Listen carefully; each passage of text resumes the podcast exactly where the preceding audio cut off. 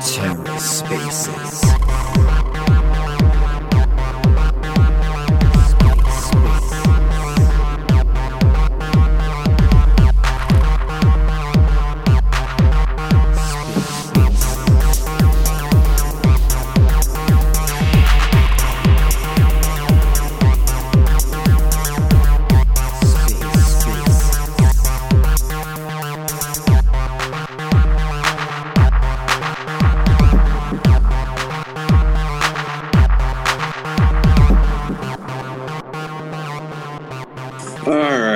Seems like a great spot to end. I don't know how to. I didn't know how to stop mid Idris Elba set, honestly. So, uh, you know, I kind of had to kind of find a you know a point. Uh, but everyone, welcome to this banger of a space. Uh, obviously, I had to play some banger music in the beginning. This is the Aimagine. I mean, uh, we're t- uh, the Aimagine space with um, a bunch of AI artists. I, I mean, honestly, like like a, it's it's an honor to uh, be with everyone today, and uh, we're with Function Two. Function, what's going on, my brother? How are you doing? How's life? How's how's everything treating you? Everything is great, bro.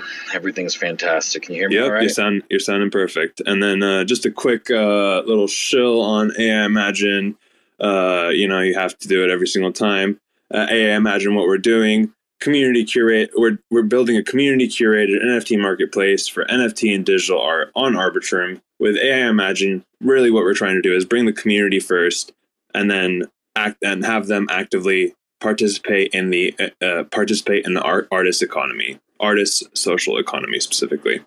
Um, and uh, with that, we got this banger of a space going on right now. We got Black, we got Van City, we got Emily, we got Tammy, we got Steven, we got Look. Um, we got Sandy, we got Mowgli up up here for speakers. Please, uh, by uh, in that order, please introduce yourselves. Wait, what was the order again? yeah, who was first and who was second and third and fourth? Oh, I was anyway. I talking too fast? Oh, so my apologies. Uh, so it was Black, Vans, Emily, um, then it's Tammy, then it's Steven, then it's Look, and then it's I'm sure these conversations will just you know end up veering out, but we'll start we'll start off with Black. You know what I mean? Let's let's go. What's go What's going on, brother? I, you were here uh, last last let's week. GM GM. Um, yeah, so I go by Black AI, um, Black Liberal Art Cult as the full name. Um, and uh, yeah, I, I, do what I'm calling existential surrealism work. Uh, just launched a piece this morning, first one to one in my Penumbra series out of like the last two months or so. Um, so really stoked about that. And yeah, happy to be here, happy to chat, and let's fucking go. It's Friday. Yeah, I'm I'm feeling the Friday vibes for sure. Um, actually, I woke up um, yesterday thinking it was Friday, but today I'm feeling super Friday vibes. And I saw your penumbra. I think I commented on it, uh, or I did comment on it um, regarding some things.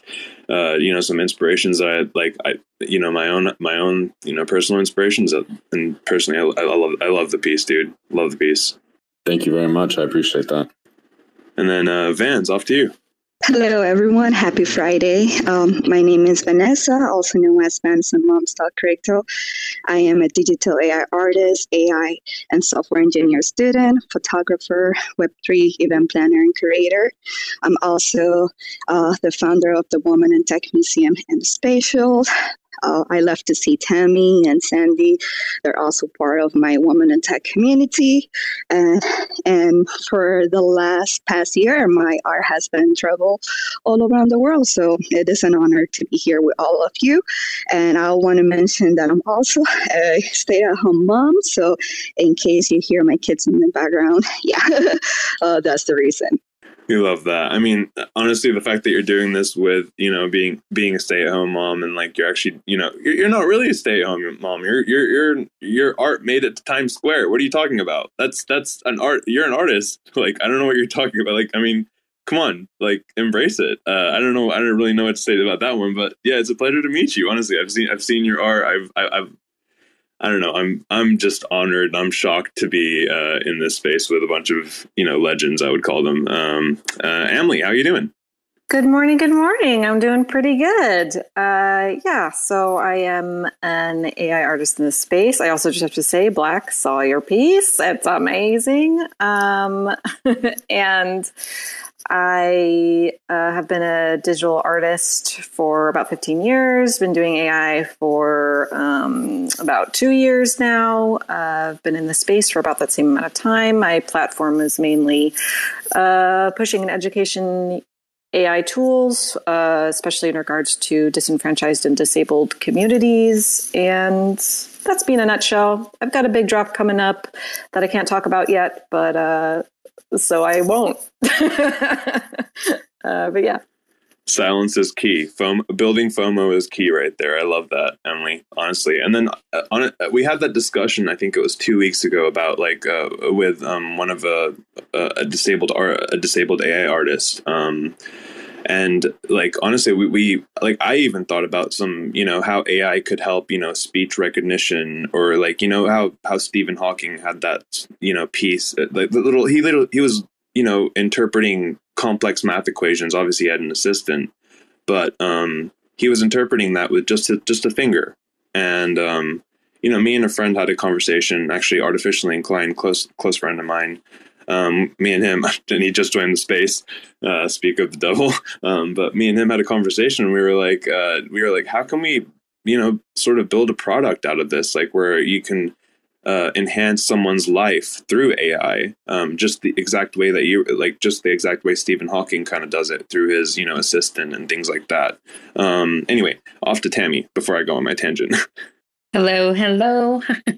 so, um, my name is Tammy. I've been I've been here just about two years now in the space.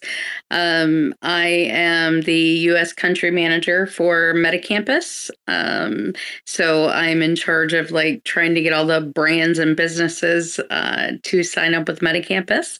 I am an advisor on a community film project, Never Alone, uh, which is a Web three decentralized um, film company, and I'm an AI artist. I've been doing this uh, over a year now, just about over a year, but I've always been a storyteller and a creative. I used to sketch all the time. Um, and uh, draw, and I've been in a couple shows before, but um, I wouldn't consider myself an artist before uh, I got into Web three, just because I was a sales and marketer and and a leader. That was my my position, um, and this has really kind of given me the opportunity to call myself an artist. I love that. Oh, yeah, I mean, honestly, the same way for me. I came from the IT space, and you know, moving straight towards like digital art and modern, like it's sort of a similar, you know, trajectory, I guess, if you know how to code and things like that. But yeah, no, I, I love that that you know that, that Web three enabled to enabled you to empower um, yourself that way. And I mean, num- num- like I mean, I have a bunch of questions about regarding video and stuff like that, but we can get to that later. Steven, how you doing? Oh, oh, it's hold on, hold on. It's Steven's turn. okay, okay, okay. Sorry, I'm I'm Steven. Um, I'm super uh, diverse in my artistry. Um, I'll be 40 this year. I've been a photographer and artist all my life. As early as I could hold a camera, I have a BFA in photography. Um, I've been an arts journalist, historical archivist, um, commercial photographer for a decade uh, having this space, like many of you, the opportunity to, yeah, put your work out there with no gatekeepers and do whatever you want. And I, be- I believe, without blowing too much smoke up my own ass, that I epitomize that um, with putting whatever I feel like out there within my creative vision, regardless of medium. And so, my background I was actually I had a strong adversity to AI in the beginning. Um, my preferred medium is film photography. That's my like my true love. But once I started to you know, utilize the medium to achieve my desired outcome, to create a visual story and find the tools of preference and blending uh, like an amalgamation of all of my tools and experience and you know expertise, um, I'm really making some of the most profound works uh, within my entire portfolio body of work. So uh, it's really profound. And just to touch on the other side of it, I'm also an on camera actor, voice actor. And, you know, one of the biggest news stories of the day is SAG AFTRA going into a strike for the first time since I believe 1967. And one of the core reasons is the use, unethical proposed uses of AI by uh, AMPTP, which is, oh God, American media. It's the producers, those fucking producers.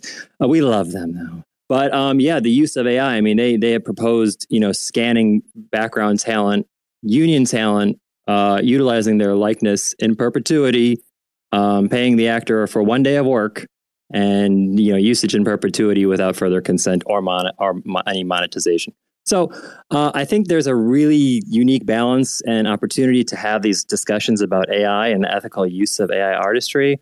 Um, but yeah, I'll, I'll stop there. Man, um, I mean, just coming like I'm I'm gonna start with the the the first part, uh, film photography and AI. Um, yeah, I mean that's two. Those are two things that go in my realm very very well, and I've actually found some success with scanning film and then playing with AI on that film. You know, like, and I'm, I mean, just I'm looking at some of your pieces, and I'm like, are these, you know, the the, the car shots specifically? Um, uh, the classic, the, The yeah, the Cuba classic shots? Cuba shots. That yeah, that's that's um that that was digital. That's all Okay. digital. That was actually I went to Cuba with like all my shit. I'm like I'm going to Cuba. I had like my five you know Mm-hmm. 5D and I had my Fuji and just like point and shoots. My phone. I was shooting with everything GoPros. But yeah, that was that's all. Those are all yeah straight up but digital. I love that. But I mean, it's it's one of those things where I've done something where I've taken a film photo and I've actually altered it in like Midjourney or something to make it turn out like that. I mean, uh, it's more of like you know more modern cars and things like that. So, um, yeah, but it, it- Yeah, it- I would it- say- it's like the hyper realistic filter. I was just, I was, going to ask you if you use like hyper realistic. Um, Yeah, I use I use my images as like the foundation for the new creation. So instead of just a, a you know a prompt alone, the foundation is you know the, my my photography generally or something I draw even. I love that. That's fantastic. And then it was look, um, Sandy, Mowgli, and then Illustrata just joined. Shout out Illustrata. What's up, Illustrata? How you doing? Uh, but uh, look, look, how you doing? First of all, Hello, my friend. You can call me Luke. okay. That's my Perfect. first name. Uh, but Look Highward is my artist name, so they're they're kind of linked. Uh, what should I call you, by the way? What do you So, go by? Uh, just A- Behind the AI, mic, Aimagine. no, behind the mic is uh. Um, Oh, Fawaz Soul, um, Right. and you're going to hear the English accent come out because you you have a slight English accent. Um, this this happens to me because I was born in London and I moved to the US. Um, Oh, uh, nice. The accent will start shifting now. Uh, it's gonna it's gonna be very funny. But hear it. now, uh, beside tangent, um, yeah, I've seen your art, man. Um, I mean, Luke, uh, it just it's the I don't even know what to call it. It, it reminds me of this this uh, the pre the AI spaceships pre-mint. Uh, sorry, I guess it is a pre-mint. Yeah, but the AI spaceship specifically. I was looking at that and I was Uh-huh. just like, it reminded me of a piece that I saw in uh, Amsterdam um, at the. Uh, damn, I can't remember the museum's name, but there's a really massive art museum in Amsterdam, and it just immediately took me in and kind of sucked me in since it has like sort of a duality aspect of it. Um, oh, you mean the spaceships realm? Uh, you were- you looking on the website or in, in maybe in the thread? uh, it's The just your, thread of it's, images it's pinned tweet at the moment. Oh, in the pinned, yeah. Oh, because the AI, yeah, there is a realm called spaceships, but the pinned one you're probably talking about is that's a, from the poet stream. There's 27 realms in the collection, but then it's confusing because there's also a collection by another artist uh, on the same in the same collective that came out before, which is called AI Spaceships. and there's a pre-mint for people who own one of those pieces. They can join the pre-mint. So you might have seen that too. so the, there's uh, yeah, I hadn't thought of that. There, are, there's a public pre-mint as well, but there are lots. Uh, the way Sovereign Art do it is they they do a little pre-mint for everyone who's collected one of the previous artists who's already done a drop, which is a cool thing. Love that, man. Uh, but thanks, thanks, man. I'm glad glad you like it. It's nice to meet you. Um, glad you could make it to the. We met in the spaces yesterday, right? In Schiller Spaces. That was really cool. Um, trying to trying to get into more more spaces. There's some amazing artists around in here. Yeah, no, it's it's nice to be here. It's it's one of those things where we've found, um, you know, there's a lot of like you know artists are, are, connecting through these these bigger, like larger spaces. So we were like, why not just throw a massive space with a bunch of bangers, right? And um, that's what we did. Um, anyway, Sandy, how you doing? How do, how Hi. do you use your AI art? Oh my goodness. Well, first of all, thank you so much for having this space. I know many of the people here, uh, and I'm so glad that I get to hear their story. So, first of all, you know, on, on a bigger scale, I want to congratulate everybody because of the XRP win. A lot of people, for, I'm in this space because, you know, I got in because of crypto years ago, before NFTs and any of that. So I just want to give thanks to the people who understand about that, who are here making these blockchains possible for us. Because I'm not the smartest person in any room. And that's good. I'm learning from everybody, okay? But uh, I am a retired bibliographer. I am a retired scientist. I was a photographer. I loved art, but I was pushed into sciences, which is fine. Because when I was working at UC Irvine College of Medicine, I had my own dark room. And when I wasn't doing scientific photography, I was you know, doing photography at weddings and doing my art.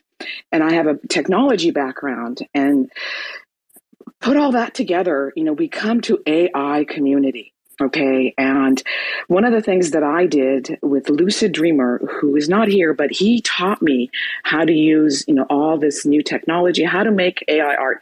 We did collaborations and that changed my world. When Lucid Dreamer taught me how to do these skills, I became a different type of artist. So I said, you know what, let's create a collaboration in this community because, as you know, there's so much backlash against AI art not even being considered art. Meanwhile, people are spending millions of dollars buying it.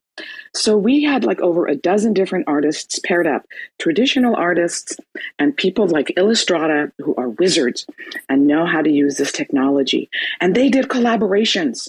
So shout out to the AI artist, you know, art community because we are tight and and we are just, you know, the pioneers in this realm. And for me to be here, and I listened to your previous spaces, so I'm trying to understand what you're doing. And so I think it's smart what you're doing, and I want to be a part of this, of what you're creating, because it's powerful. It's beyond just, you know, buying crypto and buying NFTs. It's like the next level of what's happening in Web3. And I'm so glad you're holding these spaces to educate us and to uplift us artists. And it also makes me realize how important we are as the artists, that these platforms are being built on top of us. So this is a community thing, and we recognize what you and I are doing for each other. And my last reason for starting NFTs is because I think it's a great way to bring awareness for your cause. And I support Cure GM1 it is a rare disease with no cure, and I donate 20% of my Tezos sales to them because I hope that there will be a cure. This is a disease that afflicts a member of my family, my grandnephew. So the NFT space is an incredible place where you can lose your shit or you can discover a new world and you can just ride that roller coaster. So here we go. Back to you, host. Thanks so much for giving me the chance to tell you my entire life story. Thank you.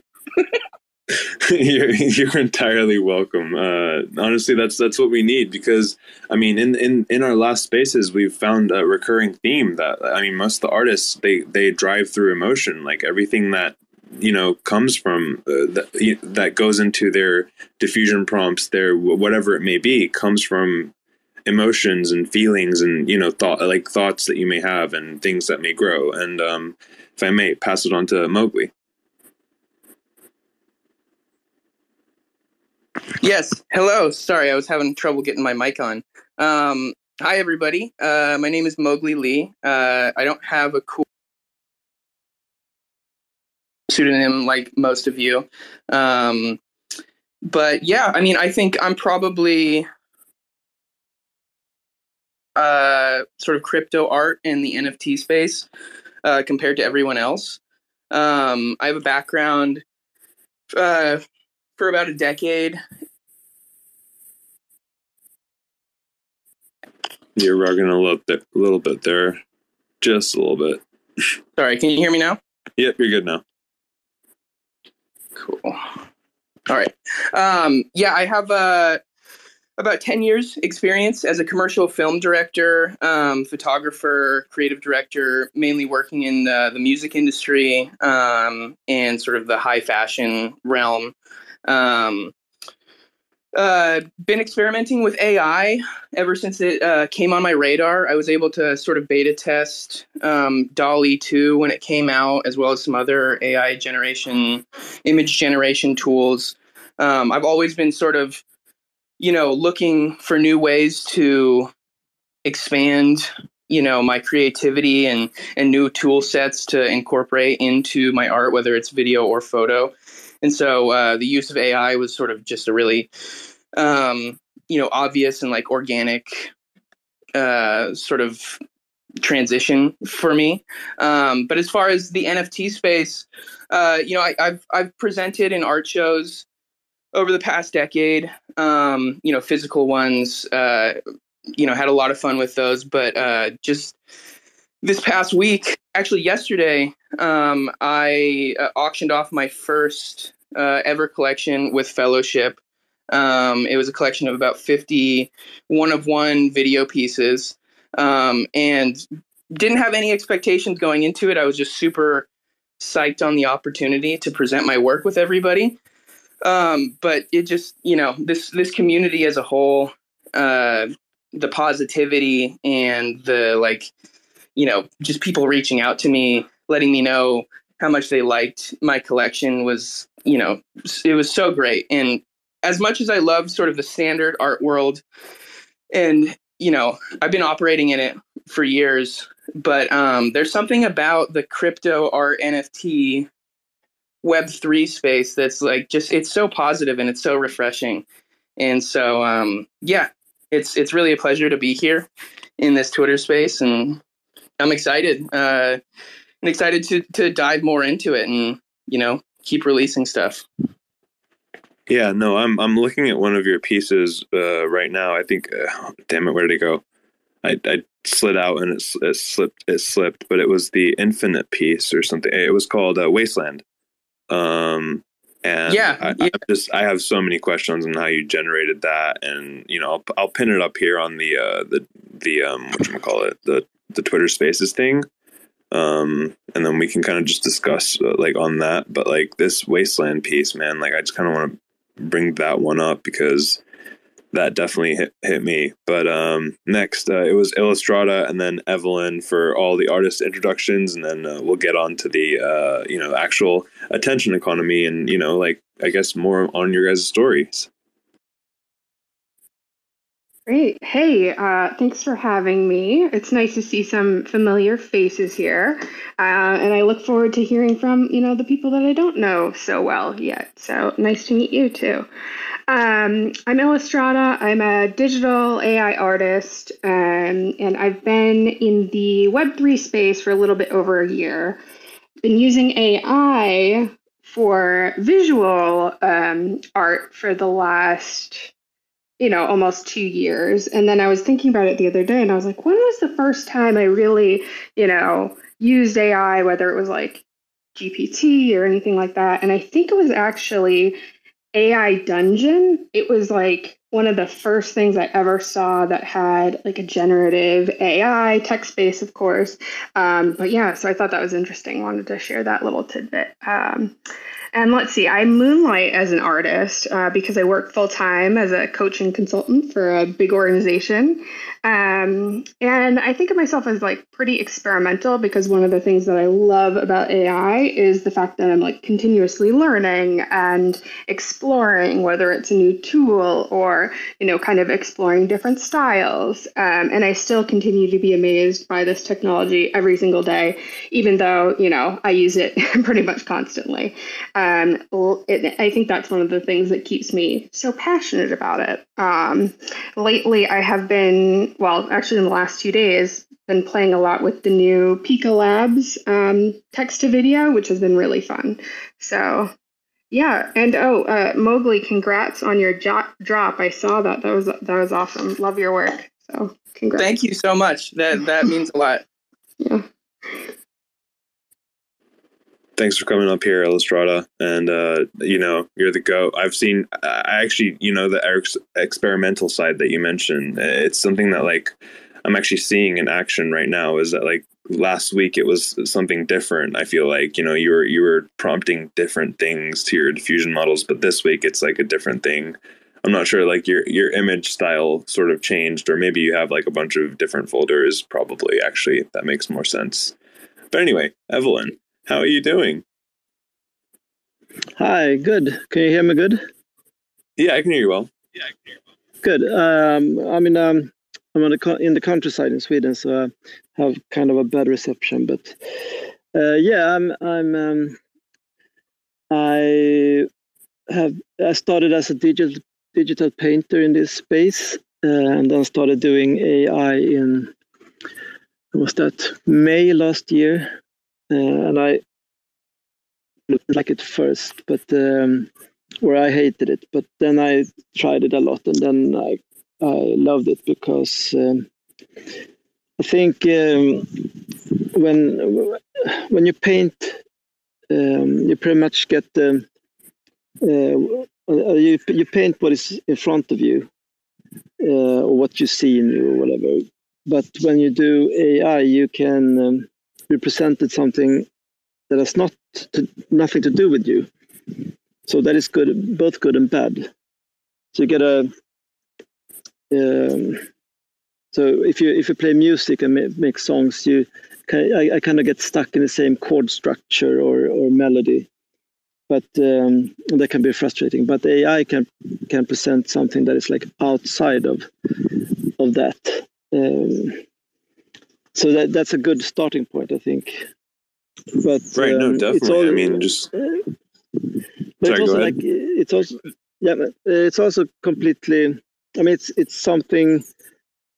Usually, it presents something that is very disconnected from you. So that's the bad bad thing for me. So I I need to make sketches and feed it, and then then um, then I or an abstract, and then I can see form, and then feed it again, and and extract something after a few few um, uh, after I've done that a few times. So I, I build up it backwards uh, in a way.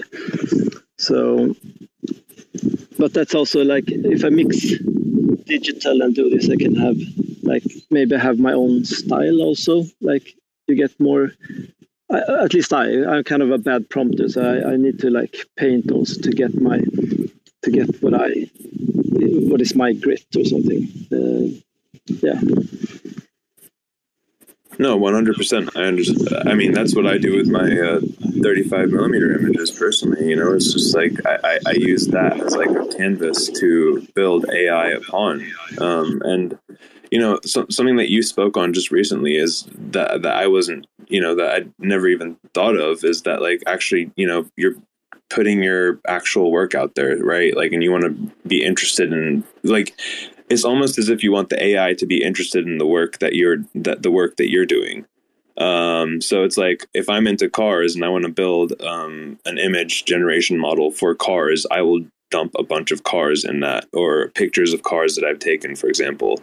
Um, and that's where you start start training your, you know, I would say like your emotional side towards the cars, right? Like that's I, I'm not sure how that works exactly, but like I mean I don't know if anyone else has to speak on that. Yeah. No one. Let's open for some I comments. think, I think it's interesting. I think uh, I think one of the things that's interesting about it is that there are not only there are so many tools and hundreds of new tools like every week, but there are so many different um, unique approaches using those tools. There's so such diversity to the way that artists approach the use of AI. Um, so you know, I, I'm I don't work with anything I create visually myself first. I think that's totally valid and interesting. I have done it, but not not with. I've done it with other people's paintings as a starting image and things, but usually I'll start from a blank and just prompt my way in. But I do feel you can get to that point that way too, where you feel very like it is uh, connected to you, and you're no longer disconnected from from the outputs, but it's a process. But there must be uh, there must be a thousand different ways into it, and that's one of the things I like about it. Yeah, like I mean, it's it's one of those things where you did exactly how you described. Like the the disconnection is is in the I would say like in the in the Midjourney style, you know, generations where it's like text to you know text to text to image but it it does still help express emotion which is something that like you know i've i've again it's one of those themes that i found across the spaces where it's it's it's become uh, very you know emotional based emotion based and vans by all means please Oh, I do want to say that the way that I connect like AI with with my with myself with my emotion is through poetry. Uh, I consider myself a storyteller, and all my pieces uh, is basically a story through me. AI really helped me after my postpartum uh, depression, kind of get my feelings out, being an overthinker. So just kind of writing like poetry. If you go through my pieces, some of them have a description. Uh, one of my famous uh, pieces, Global Dreams, or the one that was t- uh, showcased in Times Square, it just talks about like, you know, what I'm going through, the voices that I'm hearing, like, you know, the duality that I lived, you know, hey, you're good. And then the next day you're not feeling like you're a great artist. So I do feel that through AI, uh, if you're a storyteller specifically, you get to tell your story. So there's a lot of uh, feelings and sentiment in it. And I also want to say, as a photographer, like uh, when I, I started like almost two years ago with AI, I started enhancing my photography, like using like mixing. So uh, yeah, there's many ways that you definitely connect. I mean, there's you know AIs and new technologies. A lot of people are trying it out. Maybe some don't have story, but I'm pretty sure that everyone here in the room uh, are you know have that story uh, with their art. One hundred percent. I mean, every single time. Uh, th- there's a great quote from a movie, and I, I don't remember the movie's name, but it's like, uh, and I can't remember who. I, I honestly don't know who put raised their hand first. So, I mean, you know, 50-50 guys. I'm just gonna let Fight you guys for it. Yeah, like go for it. Like, like a meme, meme for like. I mean, I, throw I took down my down. hand first. Go ahead. How about that? I took down my hand first. Okay, I'm well, answer Black. Black, go ahead. Uh, yeah, no, I'm just I, just wanted to ask, uh, ask Vance if um, uh, do you do you do your poetry come first or after the image?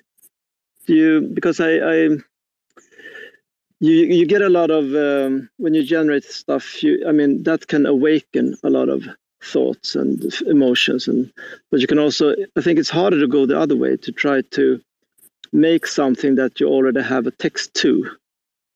Yeah. All right, so I want to say uh, both ways. Um, uh, I've been like the best way I express my feeling is by writing since very young. Uh, so when I first started, like you know, the prompts I would use is to try to get the images uh, uh, of my story. Some images, you know, after I'm trying to tell my story, uh, they go deeper and they do like wake up some feelings that, you know, hey, I'm trying to tell a story, but it, this definitely like takes, you know uh, and and wakes those feelings that unconsciously I didn't I wasn't aware of them. So it goes hand by hand. Like how when I'm writing something, like you know, I try to use my poetry, run it, and see what what comes out. Sometimes I don't get the result like right away, so I can spend day, and then I don't know where I'm run I'm running like a random like prompt, and there it is. It's the image that matched you know that poem uh, that I had. Uh, so it, it depends, you know, how what I'm, where I'm standing or or what I, what I'm doing. I also like uh, try to use like you know digital like uh, tools like Photoshop, Procreate, and trying to get that image out uh, to tell the story as well. That's awesome, Vance. I think all prompting is poetics, really, in a way, right? I mean, some people can do it very succinct and very, very short. I can't do that, but a lot of my prompts get to like 100 words, but I consider them all to be kind of uh, exploring some kind of poetic expression. Sometimes it might be an actual poem that you bring in, or just a poem that you find in the act of prompting. Yes. Uh, when I, I want to mention when I first started the space, I was uh, on the NFT space. I was actually known as a storyteller because I was writing poetry. I was writing like positive affirmations. I was writing like stories for NFT, like um, project. There was specific on one called Free Spirit. So they will just send me like an image of an NFT that was a spirit. Uh, and I had to just write a story that, you know, that I felt that it went with that spirit. And, and yeah, uh, so after I realized that AI was out there, uh, it just made sense for me to use it. And not only that, it motivated me to, as well to go back to school. And now I am studying AI and software engineering because I just love the tools behind it. I love the technology and coding as well. Coding and writing goes together. Yeah, and I mean on that on that point, I, there was a, there was a great guest uh, last week. Um, he was describing how he prompts his stable diffusion, uh, the way the way the software engineering side of it works, right? Like the way the actual, you know, the open like making your open um, image generators, like and the way you're prompting those is sort of you know, I, I call it Yoda speak, like you're speaking backwards towards the computer. Um, but like it's it's like you know you're you're again it's like um, yeah it's it's it's one of those things where you, I guess yeah it's Yoda speak, and I I'm, I think Sandy has something to say about this for sure. Never underestimate the power of poetry.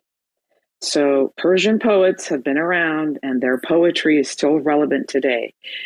I dare you to put in a few of those Rumi verses in your prompts, and you're going to go, oh my God.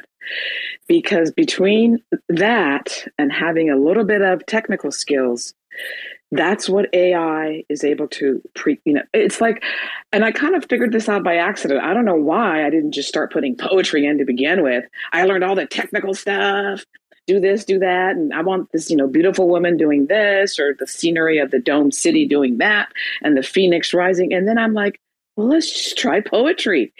And so it's very interesting what you get. You'd be surprised, and um, and and that's what's happening. So, like one of the projects I'm so excited about, what Vans is talking about, is investing in yourself, educating yourself, keeping up with technology, it pays off because you learn how to use these tools that these genius people have made. So, Jeremy Torman and um, the other account, Elo, they did a project Elementals.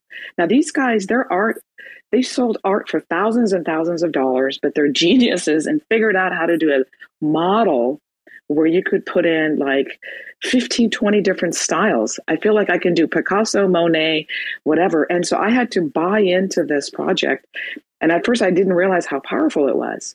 So, thank you, Vance, for mentioning the storyteller aspect of it and poetry and AI. And it's very interesting. The more science advances, it, the more it brings us closer to our spirituality. I know people don't agree with that. I know people are upset. What's happening in Hollywood is disgusting. That's about profits. That's not about AI taking over.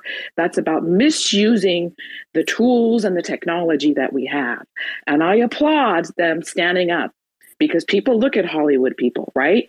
So, yes, we need boundaries on how not to abuse these tools and we can just soar and create amazing art to uplift society. Thank you so much for letting me share my thoughts. Can I follow up on that? it was the honestly, um, so I'm a complete open book. Uh, that's that's one of my headshots. Like my name is Steven Morse. I live in Miami. Anyway, I'm neurodivergent. I'm bipolar. I was in a car accident in February. I'm still recovering. And one of the things that got me more in tune with the use of AI is ChatGPT. And once I started to incorporate ChatGPT into my everyday applications of help me formulate my thoughts because my brain isn't working properly, right? So you have you have uh, like an imperative tool. People don't even see the implications of you know uh, just educational tools, you know, through through just ChatGPT alone. Um, so feeding things in there and then seeing my productivity increase. I had already played with Midjourney. And while I think it's great, you can feed the prompts. For me, I was looking for something more. I was looking to really customize my story. I'm a very technical person. You know, I understand the technology. I'm a sponge of a brain. So once I understood like this technology side of things, and then accepting you know AI and Chat GPT into my productivity and increasing productivity like a thousand times, I was like, okay, let me go back to some of this stuff. I showed some people, you know, some work I made with Midjourney. He was like, okay, that's amazing. Um, and then you know going into stable diffusion and just merging everything uh, from you know in my images to stable diffusion uh, you know and and just programming the the models and uh, to using tools like Topaz, you know, another AI, using uh, Photoshop and the generative fill, and then merging that all into you know uh, like Lightroom and doing you know traditional photography applications, giving certain aesthetic. My pin tweet is my latest work, and so going back to the poetry thing is I feel like first of all. I definitely have a way with words, but I didn't really reconnect with allowing myself to be fully transparent and like with with with how I want to convey a story. And I think chat gpt and ai and being able to do all these things it really does give you a sense of confidence in your abilities in able to, to convey a story. I've been putting my poetry out there. Um, i feel like you know it just opens up our ability to express ourselves. And all that being said, you know, the pieces that I'm making today, like I said, they're the most profound pieces to me. I have a, I have, it, it conveys such a deep story that as an artist, you know, my entire life, I've never been able to convey that story. While every piece and every image has a meaning, right? Everything tells a story. I remember every shutter click, you know, but I've never been able to do this. And I think for a lot of us, that incorporated with the blockchain and just the open ability to be our authentic selves and share our authentic creative vision um, is just incredibly profound and and then the best part of it is all coming here together and the connection aspect and then feeding off each other's creativity in a very positive way and building off each other like we're doing here like it is really for me I, like i'm I, I get emotional because i feel like like I found my purpose in life coming to this space, and I've done so many things in life, you know. Um, well, working for Bob Adelman in his historic archives, that was an incredible experience. He covered Dr. King. He was best friends with Roy Lichtenstein. I worked with media outlets and printed shows and the 50th anniversary of the March on Washington, like amazing things. But everything was focused around other people's visions. Anyway, um, yeah, y- your hand flew up. So Did I, did I say something wrong? Say no, something no, no, no, no, no, no rush at all. Keep keep going. I just have a question whenever you're done. Oh, good. I like questions because it helps tie me up a little bit and wrap it all together. But yeah, I I just there's so many things going on in the space, and yes, we had great news for the space this this week. Like everybody's happy. Um, it sucks for gas. Okay, although it's not too bad right now. I'm talking about Ethereum. Um, you know my choice of provenance you know once you understand the technology and what you're doing just putting your work out there but yeah um what was the question? Now i'm curious. I think you you got me. Got me. Cool. Yeah didn't mean didn't mean to interrupt your thought process there but i had a question for you and for everybody else. I was just like really curious since we're having the conversation around the attention economy and ai art i'm just curious what everybody's experience has been. And, and, and Steven, I would love to start with you. Like, what's your experience been in regards to um, creating AI art and getting attention on it? Has it been like something that is generally pretty easy to uh, accumulate attention now since like AI is such a heavy topic and people are are, are are into it a lot? Has it been a little bit more difficult since there's more and more competition popping up? Um, just curious. I think my answer is going to be vastly different from everybody else's, being in that um, I, I never follow trends. I follow my heart. Um, I create whatever I want to create. I I don't sell a lot in the space. I'll be completely honest. I'm creating my legacy on the blockchain of things from my past and present. And presently, it is the journey of AI. Um, I think I love controversy in art. What is art if not controversy? What is art if it doesn't tell a story? If it's not somebody's vision? Like what what are we doing here? Most of the people here are here for for profit. I would say, coming from the fine art world, uh, tangibly understanding you know the gallery aspect and all that. So um, I think I'm segueing from the question, but wait. Sorry. Super ADD. Super ADD. No, man, I think you're I think you're you're you were leading somewhere with it, but I like it. Um any final thoughts? Then I want to go to black. No, I think I almost already forgot the question. question was um, how are you guys noticing the and how are you observing Ah. the attention economy when creating AI art? Is it easy to get attention on it? Is it a little bit more challenging because there's uh, more and more competition popping up daily? Um, what's what's your thoughts on that? Uh, I would think artist discovery is one of the biggest challenges of the spaces. Um, the there's just so much AI art and so many artists and and everybody. It's kind of like when you know photography became digital and everybody has a camera in their pocket, so everybody can you know be a creator in their own right. Uh, I I think it's it's Hmm, it's, it's difficult to get eyes on it, but I think once you have eyes on it and you're able to convey your story, people see the connection and they resonate with it. I think it's almost easier to get attention on the AI work because of the overall awareness about AI right now. Everybody's talking about it. Is it art? Is it not? Uh, it depends how you use it. Sure, sure. Are you just prompting and putting that on the blockchain? Well, that's questionable. But um, you know, I think having the ability to put something that you've never been able to do and tell a story in a way you've never been able to tell, and then once people see that story, I think it's actually easier. Um, but I guess that depends on the crowd and who you're talking to and whether they accept the medium currently as it is. I, I love that answer personally. Um, and yeah, black and then long shot Mowgly by all means. Well, not all attention is created equal. So, you know, just because attention is on AI as a topic and a category doesn't mean that the attention is the right attention to make sales about art. I think the, the it really boils down into this, and I think the question you asked also blends in with the earlier topic, and I would classify that as why you're creating art, not how you're doing it. Um, you know, when the AI tools first started coming about earlier last year, or you know, obviously a little bit before that as well.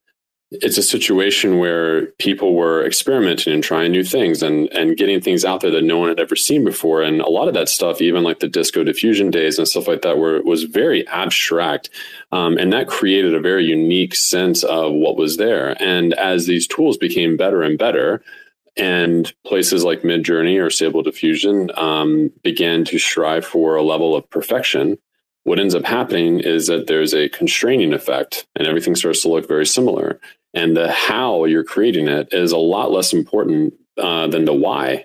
Um, and so I think that as you as you develop a path as an artist, it has nothing to do with the tools in which you use.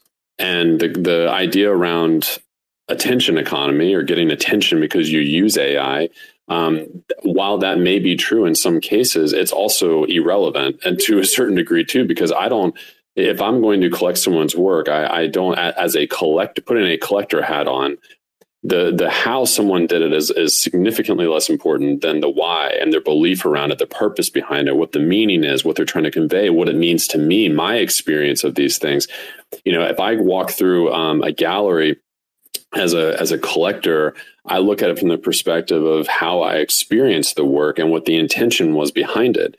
If I walk through a gallery as an artist, then I look at the process. Then I care about how someone did it. Then I'm curious about the steps they took in order to get to that point.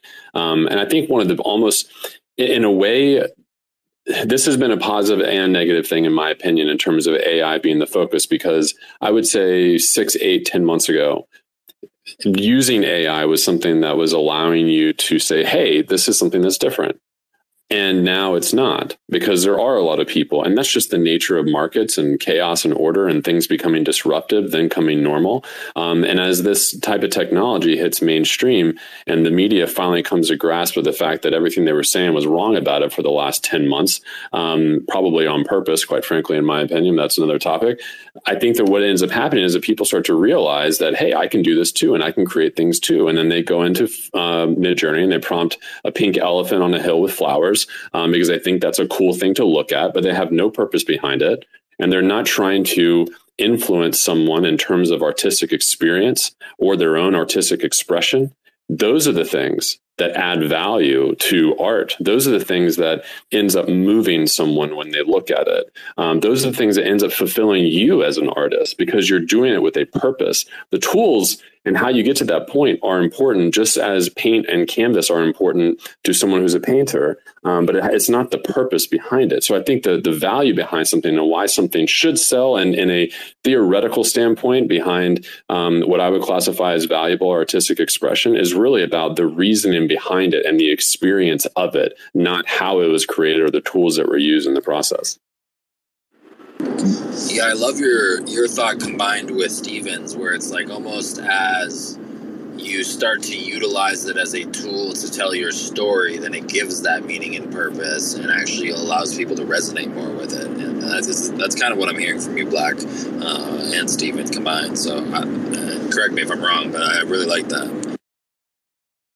No, that's that's what I'm saying, and I think the the concise way to kind of boil it down is is to define as an artist speaking to other artists, defining a purpose behind your work or single piece of work and like leaning into it with intention. Um, there is exploration and experimentation with a lot of these tools. I mean, there's definitely like a part of the process. There's no doubt about that. But you also have to have like a lens in which you're looking through it, not just like, like I, I would describe it as create something you want other people to feel or you're trying to feel versus what you want to see. Uh, because trying to think about it literally, you're going to get literally that, and then trying to think about it figuratively, emotionally, passionately, expression, um, you know, in an expressionist type of way, then you start to get something that is unique to you because that, which that's what you're putting into it. That's your fingerprint on it, and it's no longer a tool creating something. It's you and the tool creating something in collaboration. No different in my mind than using a paintbrush to paint with um, instead of your fingers. I, I mean, I, I, yeah, dude, you said it the best, and you said this uh, like last week too. I want to say, like, I, want to bring this up. Like, you said this in this time where everything, like, the how is available everywhere, right? Uh, what is your why? And that really just kind of just speaks. Like, you just spoke to that exact point. Um, I was actually listening to last week's space again because it was just a banger too. But um, anyway, it was a uh, long shot, Mowgly, um, Luke. Um, Emily, and then Tammy, I believe. Absolutely. Um, you know, so I think it also depends on where you're speaking about, right? Because here on Twitter, it's very simple to get eyes on your work, right? Just consistently make posts. Uh, people do it all the time. Shit post and and you can blow up. You know, it's it's not incredibly hard to do that. Um, but uh, you know, personally, I've spoken to IRL galleries uh, a lot more recently than I have in the past, and for them to uh, to look and to display something, you know, they don't really care if it's AI compared to traditional work as long as it's something that can represent their brand very well and uh, you know present whatever theme or whatever show they're trying to to put on at that specific time. So i think you know chasing chasing those those meme hypes and stuff like that is a very good way to to bring eyes to your platform but it's not uh, speaking longevity wise, it's not a very good um, uh, execution plan, or at least my opinion on it. Um, you know, a, a, lot to to do with what Black said, and and I, you know, Black is a very good example of this. Uh, he has developed his own style in this space, which is very recognizable, and a lot of people try to mimic it. So when people see his his style, you know, it's it's very recognizable and, and it's like he said it's not really based on whether it's ai or whether it's traditional art. It, it's more along the lines of of what you're trying to to get across and, and what you're trying to to tell people or or make people feel emotion wise. Um, so I, I, do think it has a lot to do with also the the place you're in and, and what you're trying to convey. Because you know we've all seen shit posters blow up very quickly, um, or at least I have in the space doing not the correct things. I mean, Beneath, for example, right? It's extremely easy to get eyes on your stuff. Uh, AI art might be a little bit more difficult than a shitcoin or something like that, but not incredibly hard, right? You could put out very provocative things or very, you know, whatever it is. Um, there are AIs out there that are not, uh, you know, they don't have limitations like Midjourney does, um, and you can make whatever you want. So there are ways to do it, but but it is mostly about your intention.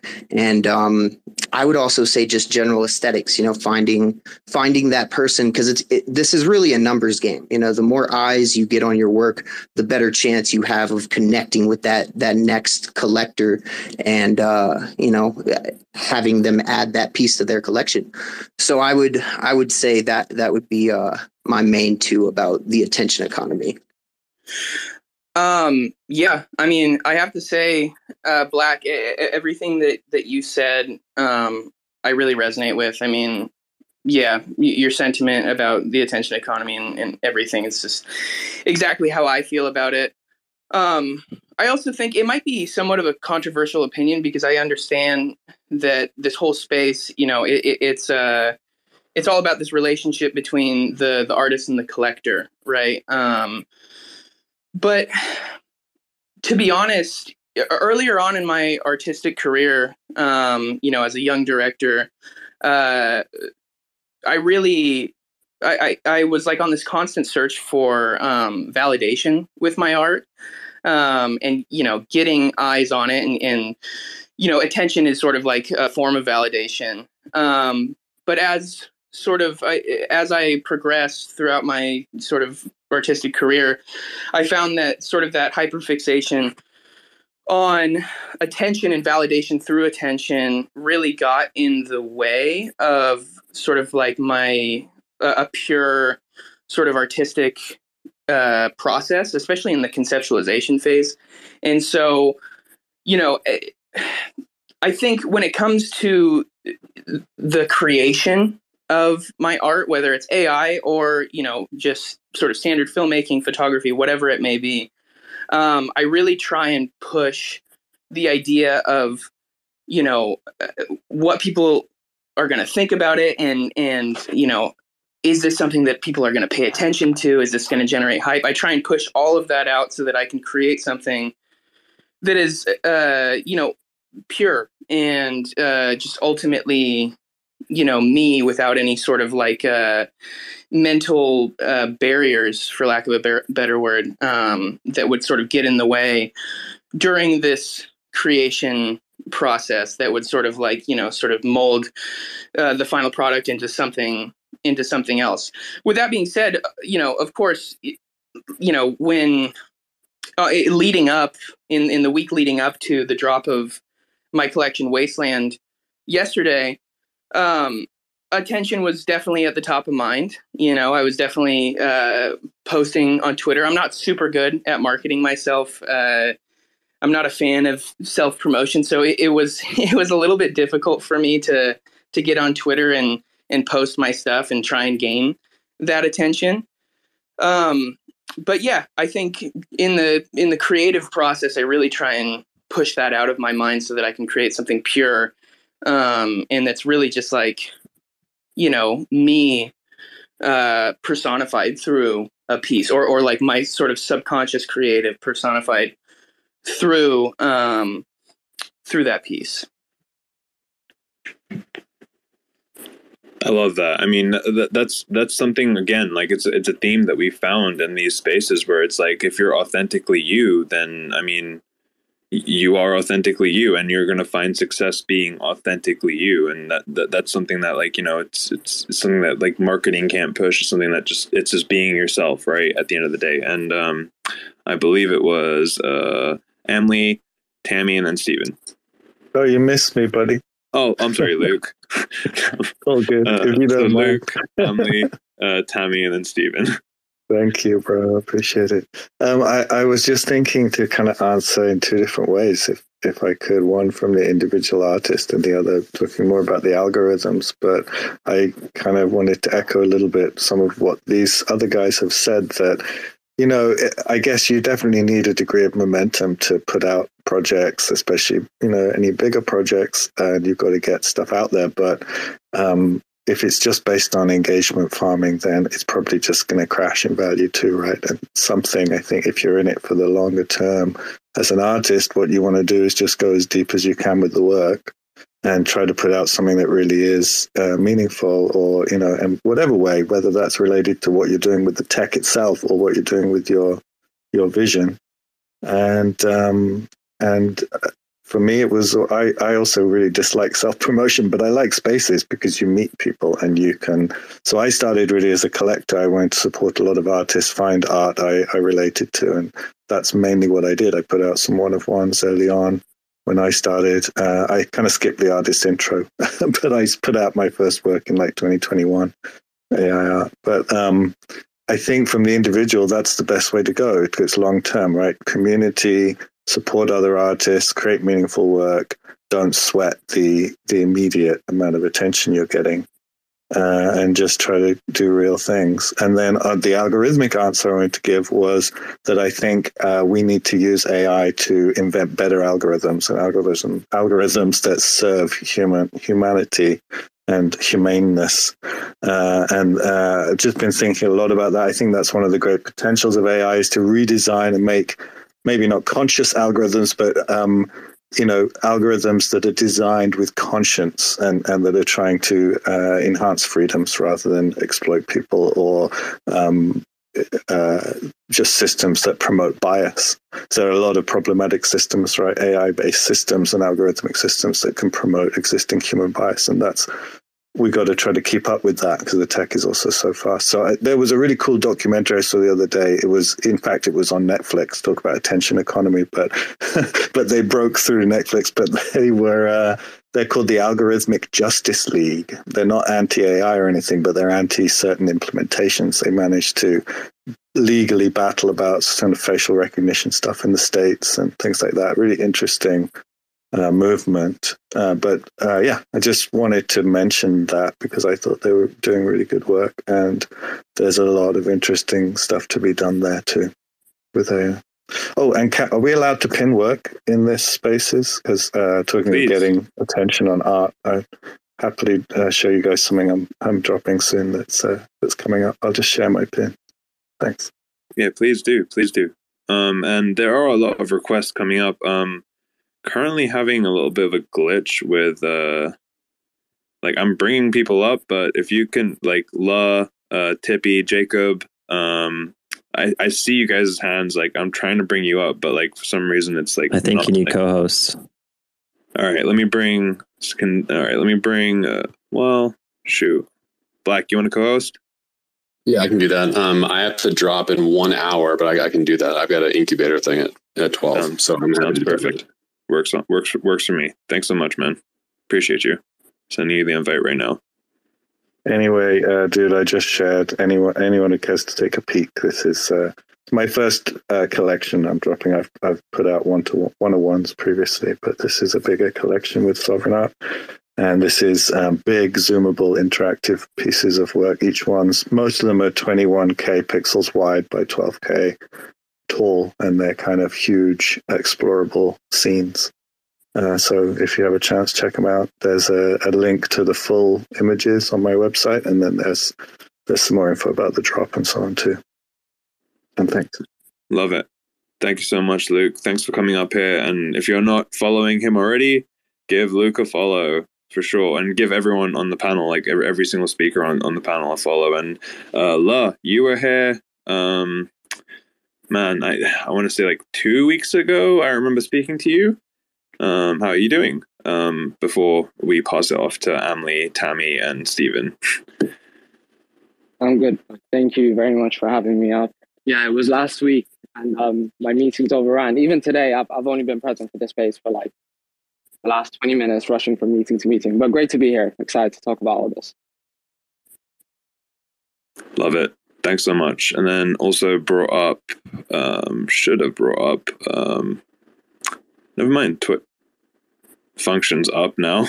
Um, what's up, function? I'm getting rugged, man. But it is what it is.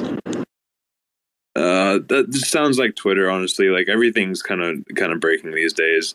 Um, anyway, Emily, how are you? How is everything going in your world? Uh, fabulous. Uh, just been loving the conversation as always. I always uh, uh, struggle to come up because I'm like, I'm just going to say what everyone else is saying. I think, you know, uh, I really agree with what everyone has been saying about you know, especially uh, Black is so eloquent as always. I'm always like, why do I speak after Black speaks? Um, but uh, you know, especially about the whole like if you're here to do like fine art and, and your art and all that kind of and all that sort of stuff, like, you know, it's definitely about like your purpose and your intention and all of all of that when it comes to AI and just art in general. I mean, it's not just AI, right? Like you could go and, and draw something and have no intention from it. It's the same. It's the same thing. Um, but I, you know, when I first saw the whole the title for this, I was I was thinking about it a little bit differently. And and when you asked the question, uh, you were specifying sort of like how AI um, if it's easier i think to like gain attention from your art because it is ai or or things like that at this point and you know i'm not exactly sure i was never in this space specifically uh, doing non ai work. When i came into this space i fell into ai very quickly. So all of my other work previously this like i wasn't in twitter. I wasn't doing anything with twitter. So i'm not you know i don't have like a reference point. But my first thought was kind of like it's actually it's harder. And it's and i think it comes down to sort of what they were talking about before where it's so easy to now get lost in the flood of it all and when i think of attention economy i almost think of like my own attention to like my work like an almost like the add kind of feeling that I get because also being like an educator in this space um, and focusing. And so my focus is actually a lot more on like the tools and all that sort of thing. It's this continual feel of this rat race of of trying to keep that edge, right? Of trying to continually be above the edge of what like the people who can now just go into Midjourney and paint an elephant on a on a you know hill or whatever, like Black said, you know, and, and put it out with no with no intention, but they still get attention sort of a little bit at the, at, at this point, I feel like in time. Um, and so I have, I don't know if anyone else does, but I feel like the real struggle as an AI artist right now is, you know, and I've had a lot of conversations with Black and, and Illustrata and some other people, especially in, in conversations about style and things like this, is the ability to get swept up in um, that rat race feeling of trying to keep up with the tools and just like new tool, new fun thing, new tool. Pika's out, you know, got to do something with that. Okay, like AnimateDiff dropped. Okay, got to do something with that. And then you never get the chance to really like sit down and um, sort of make things for yourself or or or really flesh out and delve into what you're trying to accomplish like as an artist. But on the other side of that, I would say that I wouldn't necessarily uh, boohoo or look down upon that approach either, because it really depends again on what your purpose is, right? So if you are here, obviously, to, you know, uh, develop your artistic name in the space as a fine artist, yes, that's not something that you probably want to do. You probably want to pick a tool, really delve into it, learn everything about it, and, and use like one or two tools to really tell your story, tell your, you know, your your purpose as an artist and what your intention is as an artist. But there are many ways to be a creative in this space.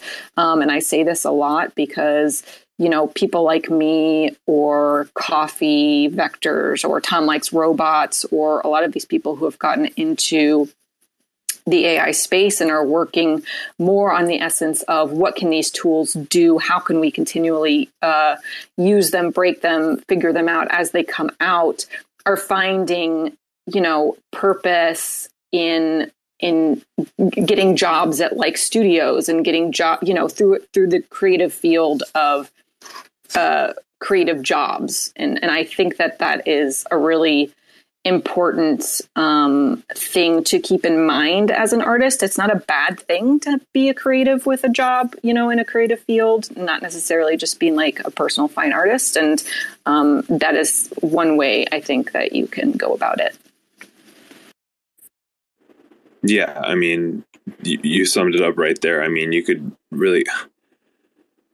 I, I don't have any. I have words on the initial part um, where it was about the you know finding your own brand and keeping up with um, you know uh, these tools and how how like how you do it and one of those things is it's something that like I I can see that yourself and I mean Black obviously is like you could, like I could almost type in like black uh, black style on Midjourney, maybe one day, right? Like, but like you know, it's one of those things where it's like it's definitely like FromSoftware. I, I don't know, I, I don't know what your inspirations are, but I, I, I commented to you where it was like, hey, like I I love it because these these look like Destiny sort of FromSoftware themed, sort of you know uh, Dark Souls born uh, things. But I do want to pass it off to Tammy, and then um, Jacob is here, and then La, please. Yeah, you know, I I find myself, I think I'm lucky because I work full time in Web3. Um, so I'm here. This is my job. I'm on socials all day long, um, on LinkedIn, on Twitter, now on Threads, Instagram. This is my, it's part of my everyday career. Um, so I get to be an artist and be around uh, my community and continue to grow my community as I'm working. Um, so I don't have that kind of stress on did I sell? Because I'm not really relying on that as my income. That is my, um, would I love to be an artist someday and support myself that way? Of course I would. I mean, I think anybody who is a creative would love to do that. Um, but you know, I get the joy of being able to be a part of this community and continue to grow um, while I'm working as well. And you know, we talked about um, how you put your own kind of personality or style um, and really your art is about your story. And you know i i spent 25 years in sales and marketing and then in 2019 i was diagnosed with a disease that took me out of my career and you know when you spend your entire life doing something and it was corporate retail and i was a leader and and then all of a sudden that's gone um, it it really kind of changes you. You know mentally you're still the same physically you're not. And i found web3 which is my god savior because when i found this place it gave me purpose again and i got to go back to work. Um, but i use my art to tell my story a lot. So if you look a lot of my images are like surreal and abstract and i i really try to show how beautiful a woman can be without being that standard society beautiful.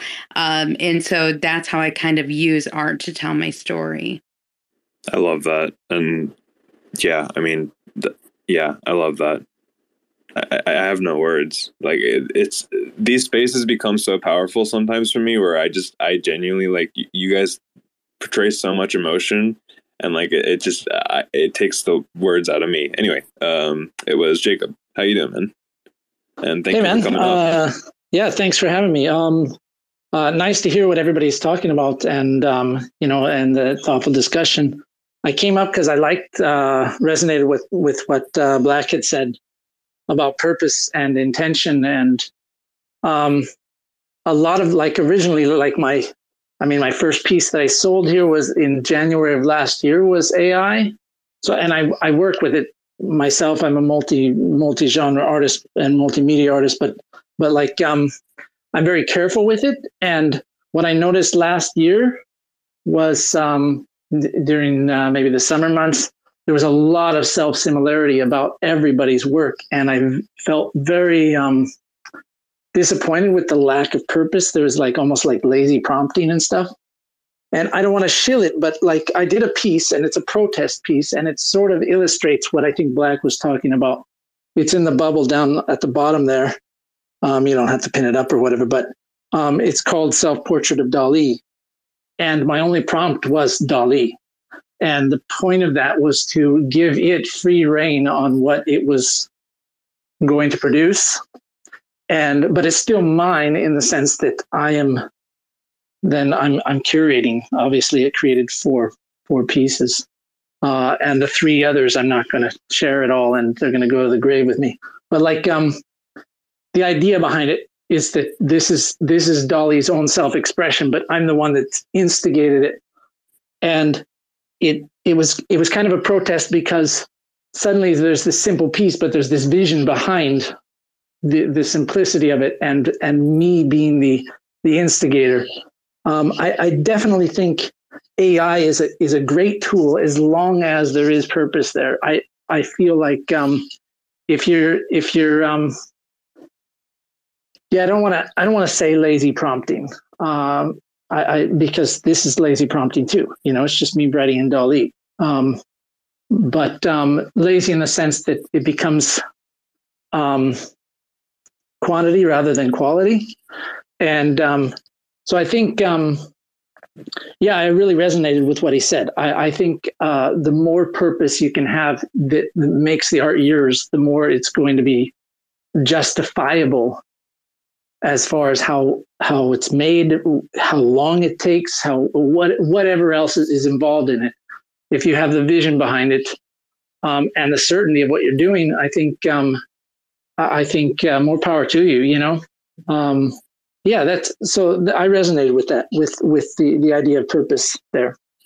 Um, and and unfortunately, like I think the you know as far as like the attention economy, I think what I saw was like just an extreme amount of highly impactful visual uh, you know there's lots of vibrant colors uh, lots of mimicking of other styles that people that you know you mimic style so that you can get the feeling of those styles that it, that it evokes um, things like that um, you know without intention i think it's i think it's just uh, toying you know it's, it's it's a game really um, so i'm i hope people you know, you see it in the space. There are, are people, people are growing with it and they are learning it, which is a good sign. Um, so yeah, that's what I kind of wanted to say. I love that, uh, and and I, I kind of want to say something. Dude, I gotta say, I gotta stop saying I love that. First of all, uh, I'm noticing that in myself, but um, uh, I saw it. I'm kind of seeing this DALL-E self portrait. Right, your prompt was DALL-E, and I'm seeing this jar full of like you know fluffy bunnies or like you know, and I'm just no, they're quite sinister. they're quite. They're quite yeah, they sinister. seem sinister. They they seem sinister to me, and I'm just like, okay, look, this is a jar full of data in my eyes, and that's what DALL-E is. So it did a pretty good job of you know representing it, but like I mean, you have to again like be like art is in the eye of the the like beauty is in the art, eye of the beholder. I guess does that apply to AI? I have no idea. Right. Yeah, in uh, some ways, like on the on on the surface, it's you know these chewy, gummy bunny rabbits, but on but then they they have three eyes and they have devilish eyes and they're all drowning in water. Uh, you know, like there's there's more to it than just that, and which was which was also why I picked this particular piece from the four that it gave. Um, and you know, I think I think AI is that kind of double-edged sword uh, that that it. Nobody complained about. Well, people did protest the calculator when it was invented, um, and that people are going to learn less math because of that. Um, but the, it actually didn't. It, it, actually made it more widely available. Uh, it requires that you know some math to know how to use the more advanced tools on a calculator. Um, there, there, are a lot of things about it that improved math, and also a lot of things that made math less uh, less um, ingrained like in people's to, like people's heads. To, yeah, like you don't have to remember. Like kids now, they don't have to remember, you know, certain equations and things like that that I I had to remember when I was a kid. Right, know? and and that's the same. Yeah, and that's the same with what we do. Like I don't have to go around and think that I put my my left foot in front of my right and then my right in front of my left to walk like like as a as a little little kid i i learned that and then i've i've done it so much that i've automated it like it's an autom it's an automated function and there's so many things pouring pouring a drink or or or you know typing the code on my phone i can do it without my eyes because it's automated you know it's it, these things are like so there's so many things about art that become automated as well so i think um, yeah, I, I, don't think we need to be afraid of that. I think we just need to find more, uh, more of our own purpose and more of our own control over the of the of the tools. Um, right. I mean, that, that brings it back to the. I mean, that literally brings it back to the whole point of like the why, right? Like, because we have all the hows. I mean, Black. I'm sorry. I'm like, you know, I'm gonna I'm gonna quote you there, but we have all the hows out there where like every single how is there. Um, like you like you can go into gpt and like literally code your own website in five minutes you know it's not hard at all um so what is your why that's like the big the biggest thing and that's like your biggest like attention grabber is that like why do you do this like why are you here every single day like why are you building ai art Um, and I think it was uh, La and then Steven. Um, yeah, thank you. Um, I just wanted to throw my two piece on the attention of. So I missed the introductions, but I'll give you a snippet. I am a multi-dimensional artist. I mean that the astral sense of things that I spent half my life lucid dreaming and between dimensions and experiencing alternate realities. And I mean that in the literal sense that I consider everything I do to be a form. Of the things that I write, the tweets that I post, the videos that I make, and the presence I have to the people around me. And what I want you to extract everybody listening is that you also are a multidimensional artist. The moment you decide to feed consciousness into other parts of your life besides just the art piece itself. And that's the why that Black talks about. The moment you feed consciousness into what you're doing, what you're doing with your art, that's that's your why. And if influence is is what you seek, which we live in an attention economy, then there are endless hows of how to do it. The playing field between you, all corporations, all large artists, all businesses and systems, and whatever, whatever, even developers you don't need anymore, has been leveled. So you can actually do anything you'd like. So the decision of whether you and you all have a story that you want to tell, and the decision between being in a room filled with a few people, you telling your story, and the difference between that and being in an arena of people telling your story is again an active and conscious decision and choice made by yourself.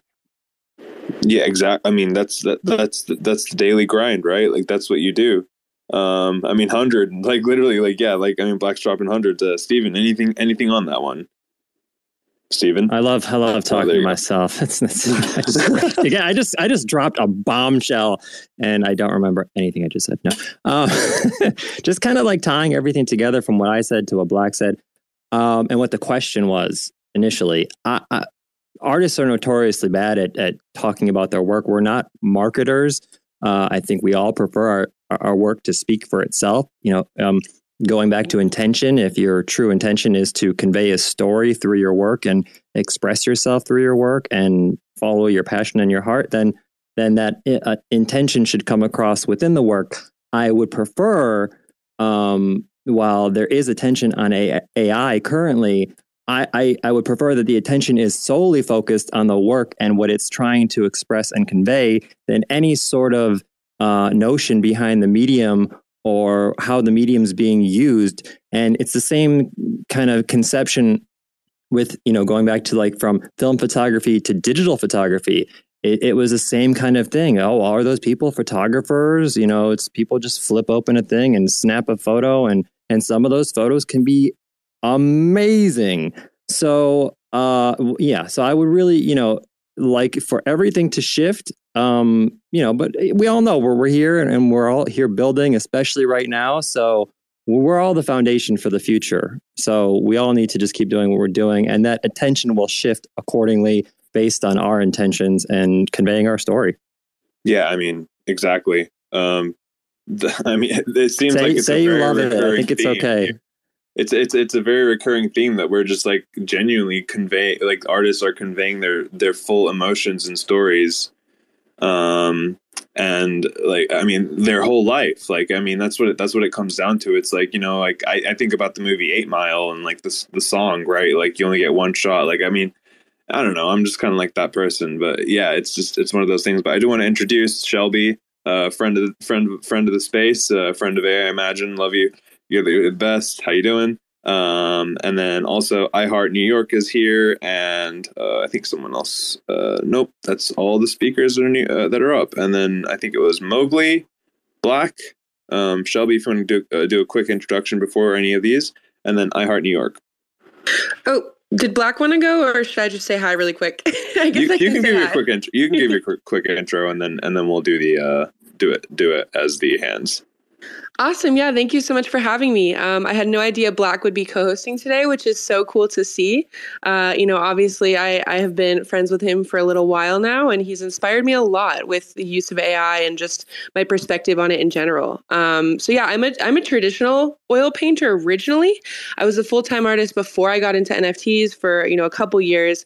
I've been at NFTs for about a year and only started doing digital stuff when I got into NFTs, really, because I kind of thought that like that's what it needed to to be, which isn't really true, but I'm so glad I did because it led me down this path of animation and all these different things. And then eventually it led me to AI. Um, so yeah, I've had a lot of fun messing with AI, doing all kinds of things with Midjourney. I, you know, use it in my spaces every week to create collaborative art, but beyond that I use it for a lot of inspiration and reference photos. And, you know, it's just like this infinite imagination machine to me. So, you know, the art that I sell is, you know, stuff that I've drawn over or that I've created from scratch, but I've used AI as this amazing tool and I'm a huge believer in it as a tool for all artists. So, yeah, thank you so much for having me today. I really appreciate it.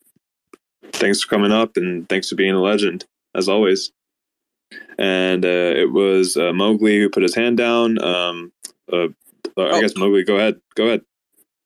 Uh, yeah, I just, uh, you know, I so many people have spoken since I put my hand up. I forget exactly who said it, but um, one of you guys related uh, sort of like AI uh, as an artistic tool to sort of how uh, you know mathematicians in academia reacted to um, the advent of like the calculator right? Um, and i just wanted to share like a little anecdote. Um, uh, i actually shared it more in depth in a, a, great interview that i had leading up to the the drop of my collection wasteland. I, I had it with um, uh, plutonium. You guys probably know him on twitter. Um, but uh, yeah, it, basically, there. I'm not sure if you guys have heard of this, but um, back in like the early 19th or the late 19th century, um, uh, during like the the early days of the invention of the the first you know photography camera, there was uh, sort of like backlash and this this uproar by um, the painting community. Um, and they sort of like had these these crazy ideas that uh, this invention of this new tool to capture imagery was uh, sort of a bastardization of uh, the truest art form painting, and that it was going to completely erase the need for painters. Um, and just was going to change the whole landscape and, and everything like that. And, you know, here we are nearly, I'm bad at quick math, but nearly like 200 years later, right? And uh, it's photography's you know turned into its own uh, fine art form, right? Um, and it hasn't really touched or affected uh, painting whatsoever. They're both sort of equally regarded as a uh, as a form of high art. Um, and yeah, I just that anecdote came to mind. Um, I encourage you guys to sort of look into that history because I think it's there's so many parallels with AI being adopted today. Um, I know for me, you know, uh, when I started dipping my fingers into AI like a, a year or two ago, um, it was definitely sort of 50-50 on the the feedback and reaction I got from my peers in uh, the film industry and just sort of the art world. Um, you know, it's understandable. It's it's a scary thing. It can be. Um, but yeah, it just reminded me of how people reacted to uh, to the invention of the the camera. Um, also, I just wanted to say, uh, you know, I'm so excited to be a part of this Twitter space. I do have to get out of here kind of soon, just because um, I have a few meetings with uh, some clients. Uh, but I'll be in here for a little bit longer. Um, but yeah, just wanted to throw that out there. Thank you for being up here, Mowgly. Like we, like honestly, I I appreciate you, and I'm sure everyone else does too. Like, I mean, the, your work is absolutely incredible. Um, Thank you so much. It, it, it's an honor, and I'm so honestly so excited to be a part of this community now. Like, it, it's it's so great, and I think I said it earlier, but um, I I much prefer this community of, of artists and collectors and just you know art enjoyers over sort of the traditional art world that I've I've uh, found myself working in. It's it's there's a, a this this excitement and this this energy and just this life that um, I feel like isn't really found in sort of the traditional art world anymore. It's uh, yeah, so super excited man again, it's one of those things where I just you you say these things and I, it, it takes it out of like the words are out of my mouth. Like I I cannot say I cannot follow. You up. love it. I love it so much. Uh, It's it's great. Um, it was I Heart New York, or was it Black, and then I Heart New York. I'm correct. Yeah, so I just want to kind of touch on um, something that was being spoken about a few minutes ago was about the idea of building out a story and kind of telling your story and creating what I would kind of I would refer to as narratives a lot. Um, I, I found that through the conversations that I've had with collectors and things like this. So I'm going to touch on a couple things: the, the attention economy versus sales, and then also what collectors seem to be looking towards outside of like ship posting, meme culture type stuff. Um, more on the like the actual contemporary art side. You know, um, most of the time when people go viral or they have thousands of likes or whatever it is, like a lot of times those are just people who really enjoy the art. And even though that's good and that's good resonance to have, it does not necessarily mean it leads to a sale. Um, and I was even talking to the Schiller guys um, a couple weeks ago in one of their marketing spaces about this too, and they were they kind of said the same thing. It was like they've seen posts go viral, but it doesn't like lead lead to a sale. And I think that that's that's one thing to think about, and to not necessarily like measure your value in the space based off of how much engagement you get. Um, and really, the value is is the connections you make with people that are interested in collecting your work. And this is more, I would say, when you're kind of stepping out of the the low end like five dollar Tez, you know, type sales, and you're trying to actually get out there and build like a portfolio of serious work with with serious intention. Um, and a lot of that comes down to having conversations with people about the work, one to one conversations about the work. And something I've really started to come around to the idea of this year in the last like six months or so is an idea of building out stories and building out the narrative. And it doesn't have to be literally a story, but it has to be something that has this like congruency with it, something that connects the dots from one thing to another. Um, and I wanted to comment with this uh, next to I, I, pinned something up. I think it's the second one from the end right now um, of the most recent. This is just like a shot of the like I've got five pieces in this Penumbra story, and it's this idea like building a narrative around something. And in each one, I released them in non-sequential order. Three, four, and five came out first, and then one, and then two. I put out number two today. And I think as you start to like try to build out like whatever the story is that you're doing, it doesn't need to be like a comic book thing or it doesn't have to be literal.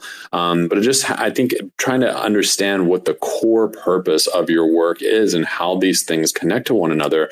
And this came directly from uh, conversations that I had with collectors about what's like they they love the work, but what's the like where is it going? You know, and I think in this space, unlike a lot of more traditional spaces, in this space specifically in Web3, a lot of the collectors are, they're not collectors, they're investors. And they're they're looking for future returns, or they're looking for maybe they like the work. There's no question about that, and I think they'd have to in order to get it. But they're looking for where you're going and what you're building towards. It's like fundamental trading um, when you're looking into a company to invest in with stock, it's like, well, what are their quarterly returns look like? What's their projections going to be? What new technology are is their R and D department working on? Oh, that that might be a good investment to make. That's literally the mindset especially for the higher end collectors, the ones who are dropping several ETH, if not tens or 20 ETH on something, they're they're not doing that just because they like the work. They're doing that because it's a good investment or they believe that it is.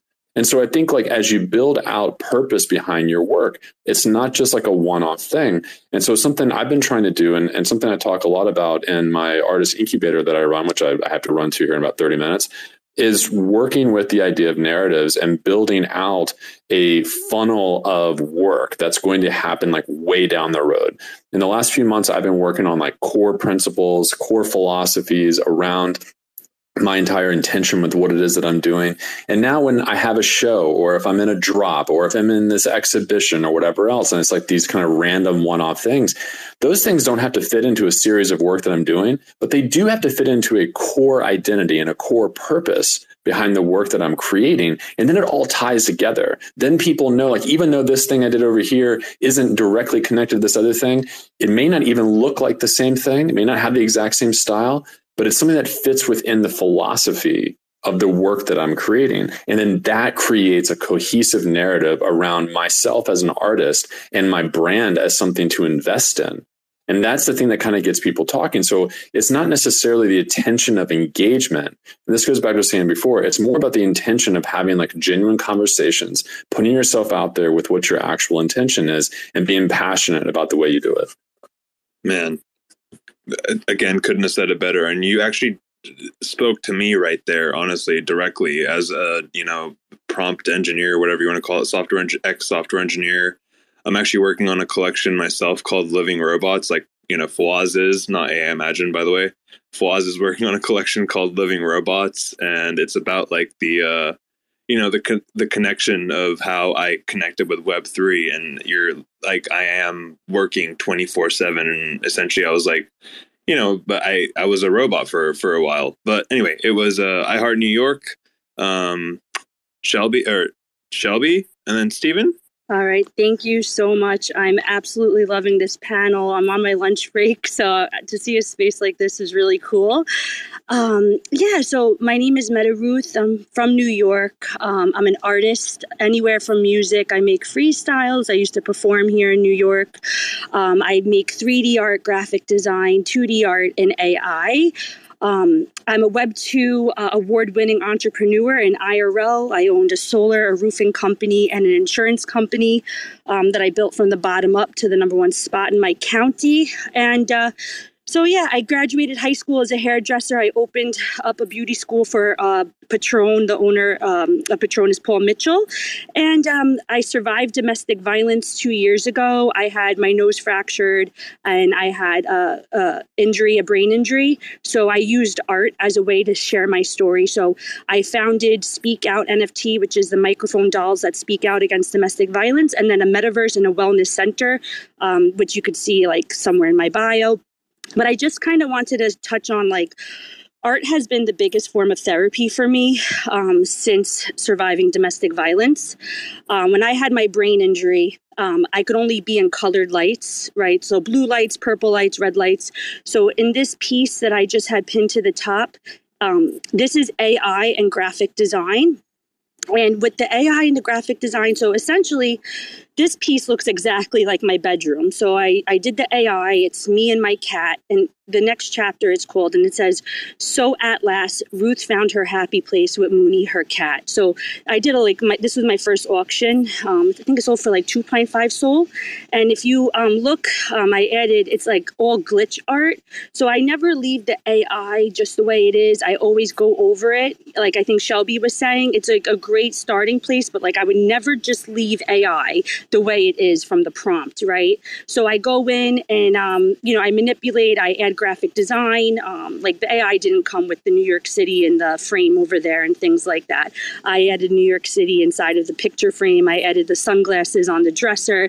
So it's kind of funny because, like, you can't tell which part is AI and which is like, you might think that it's AI, but really it's just like my graphic design incorporated into the AI. And you can't tell which is real, which is, which is me, which is that. So um, I think um, one, just AI using the prompts, getting the thoughts out into a prompt is so therapeutic. And then being able to share your story from the prompt. Like it's just a win-win. I think AI is one of the best things that ever happened, um, and it's just to be able to share my story. Like I hope in this pinned tweet that I pinned, I hope that kind of explains like where I am in my current life. Um, I'm happy. You know, I found my happy place, and just with my cat, and um, it's just uh, thanks for having me, guys. I do got to go back to my lunch break soon, but uh, definitely uh, follow you guys and uh, come around more def- it was it was a pleasure having you, and I'm I'm so, like I I don't know what to say. I guess I'm so sorry um, regarding the uh, the prior you know stuff. Um, don't really want to bring it up, obviously, right? But um, it seems like you found your piece, right? It's it's one of those things like you really have found your piece, and you found that piece with AI. You found that, and, and honestly, in that piece, uh, your your art piece, uh, specifically, not not piece in general. Um, I can't tell. Like I'm like, what is like which part is AI? And that's like the best part. It's like at the end of the day, it is a piece of art. And this is man, black. Like I'm I'm influenced by you now, but um, it's something where I mean, dude, you say it. You're like, um, it's not AI art. It's actually art. It, pardon me. It's actually art. It's truly art and it's it's your emotions and what an artist does is puts puts their emotions on canvas. And that's through poetry whatever it may be that's uh, that's art. Um you know rapping whatever right? Like i i look at like you know kendrick lamar like like talking about his like you know background and his story and stuff like that and um what was the album, album? Good kid mad city. And that's like a fully like that's that's a piece of art right there um and uh yeah Steven and um then sandy i think you just put your hand down but if you're up for uh, speaking Um, well, first of all, I, I really got to say, I'm really grateful for this space. Uh, greatness attracts greatness, and this is this is a great space of really like-minded individuals, and not all spaces are, are like this. So, I'm glad you brought us all together. Uh, and Black, I really resonated with what you were saying, especially coming from you know a, a core foundation in the traditional fine art world. Not myself as an artist per se in that world, but understanding overall how things work in the structure and how artists uh, convey things through their work. And you're one of the first people that I've spoken to or heard speak that kind of resonates within my own vision, which I've always considered unique because I hadn't heard anybody suggest that. Um, essentially, you can create what you want as long as each body of work is consistent within itself and tells its own story. And then, of course, overall, the overall vision conveys the overall artist's vision. Um, so I think that's really, really profound. And I think as artists, um, you know, as long as we continue creating, um, regardless of what's going on in the space, it's going to lead to, you know, inherent innovation with the tools and new forms of expression that, that again, we've never been able to do. And for me, I'm very much an 80s baby and a and pop art lover. Um, I totally abide by this quote by Andy Warhol, which I'm going to give to you real quick. It's uh, it's a, yeah. Don't think about making art; just get it done. Let everyone else decide if it's good or bad, whether they love it or hate it. While they are deciding, make even more art. banger banger and i mean phil knight i mean said said something very similar with uh just do it right i mean the the founder of nike uh phil knight i mean just do it um just do it was his branding and he was just telling himself just do it um i don't know if anyone's read his uh, autobiography but it's an incredible book um and anyway sandy how are you doing Thank you. Hi. Um, so some some really serious issues have been brought up, and and one of the things that I want to say it isn't just about AI art, but AI art is part of that. Is because AI art was rejected at first, and so th- the mental health part of this space is so important and comes under scrutiny, right? And and so there are commu- I'm somebody who deals with mental health issues as well, and I've found tremendous support in this space um, among people. And one of the things uh, we're talking about is the attention economy. So a lot of you are aware that there are just certain groups of people that don't even have access to what we're doing. So people who are in places of war, um, uh, in particular, because I'm Iranian, I'm sensitive, right? So th- there are gatekeepers even in Web three, right? It's like they can't access access certain Googles, they can't access uh, disco diffusion or stable diffusion because of their IP addresses. So, but however, as I watch all this, because you know I'm multilingual, I see the workaround.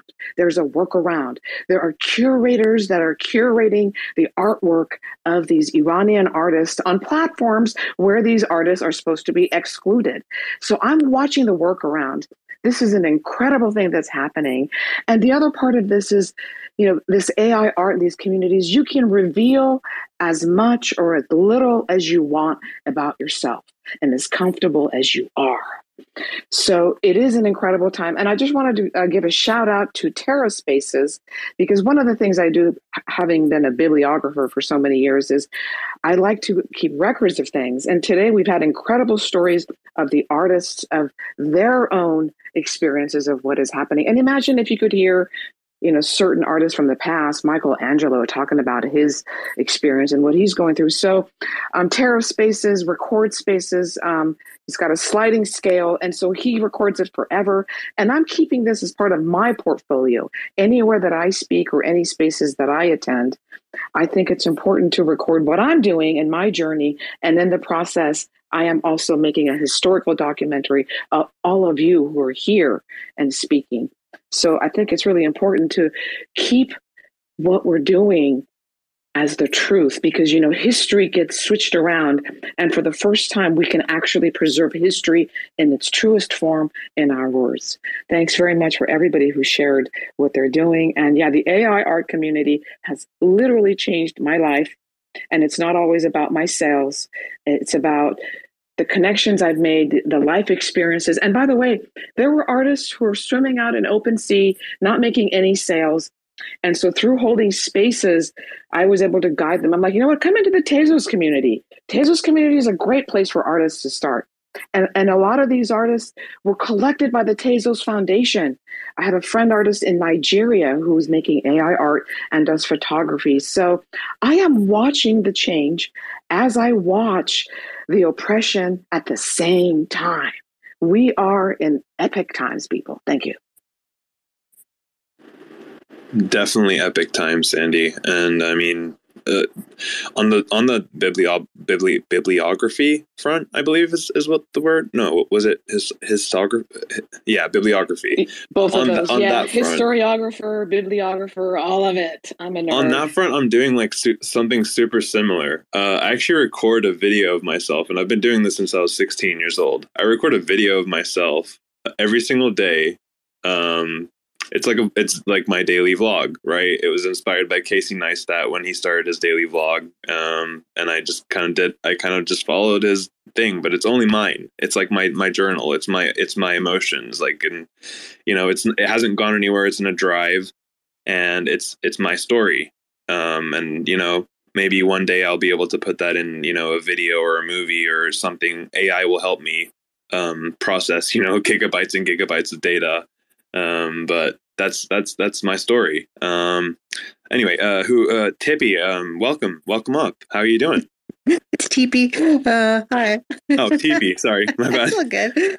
Uh, I get that a lot. Uh, I just wanted to say hi. I did want to uh, acknowledge a number of different things people were saying uh, in this space. Uh, first off, um, definitely uh, and I've, I've, been in the space for this is since February 2021, and I've been a multi-chain advocate.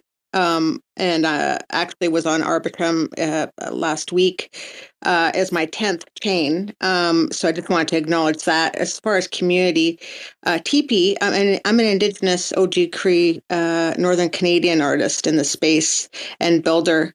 Um, and that was my bad. Oops that was that, that, I'm sorry. That that was a little oopsie on my end. I'm so sorry. TB, please, by all means. Oh, okay. Um. Anyways. Oh, yeah. Okay.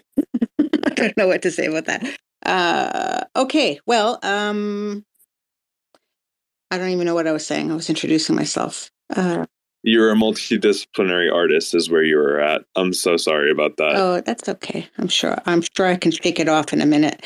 Um, i always find it a challenge. I think anybody that gets muted while they're in mid conversation would probably have a bit of challenge so just keeping it real there. Um, anyways um, yeah so my, my whole goal of this of understanding this space in web 3 was understanding chain uh, what is what we're doing here uh, as far as Web3, uh, what are goals. And I was saying that TP in Cree means equal. Um, and I had a real life co op with a TP outside. And the reason I say that is because it's not just something that was created for Web3. I, I actually uh, uh was an advocate for Art Real, um, a, co- a co-op. Sorry, I'm all frazzled now because of that. It's so weird. It takes a lot for me to raise my hand actually and come up. It's I am neurodivergent and I I'm having a heart attack right now. So, anyways, let's put. You're doing great. Thank you. Woo!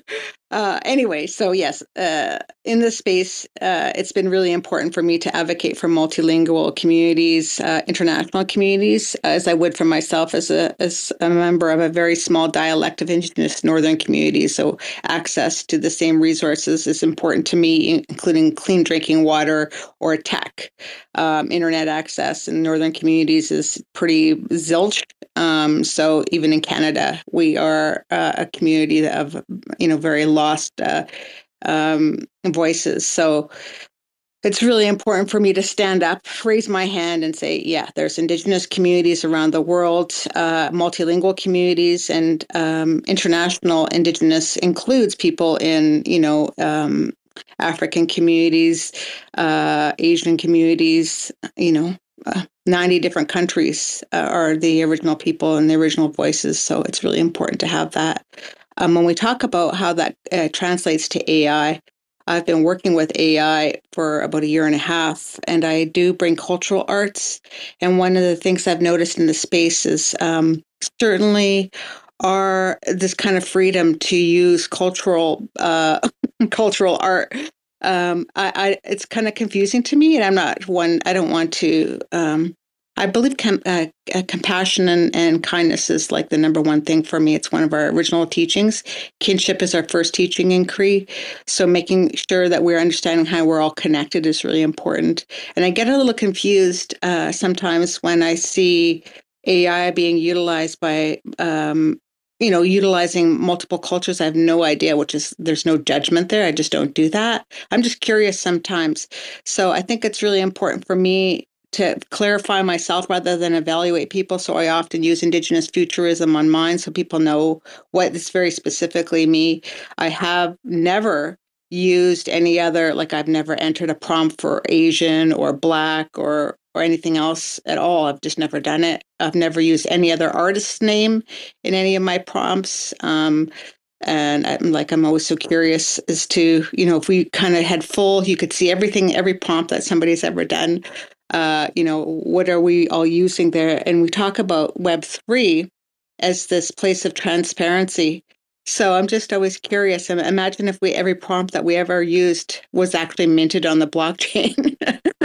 I'm just curious about that. How would we feel about that? Like, how would you do uh, as far as whether or not we're getting uh, really good representation? So I think it's just again to pinpoint the conversation about you know who we are in this space. There's a lot of diverse community and inclusion is really important. Um, and also advocacy for those that are underrepresented is really important. So um, certainly wanting to stand up and, and, and mention uh, shout out all those people in this space and using a little compassion and less evaluation on what people are doing. Uh, we're all learning a lot of us here uh, even though you know i'm a gen x uh, punk rock creative since I was a child. So I've been many, many years of of cre- being a creative, physical uh, to digital art now. So um, it's you know we're trying to figure out. For me, I'm trying to figure out how to incorporate lens based and retro uh, filmmaking into um, the AI component.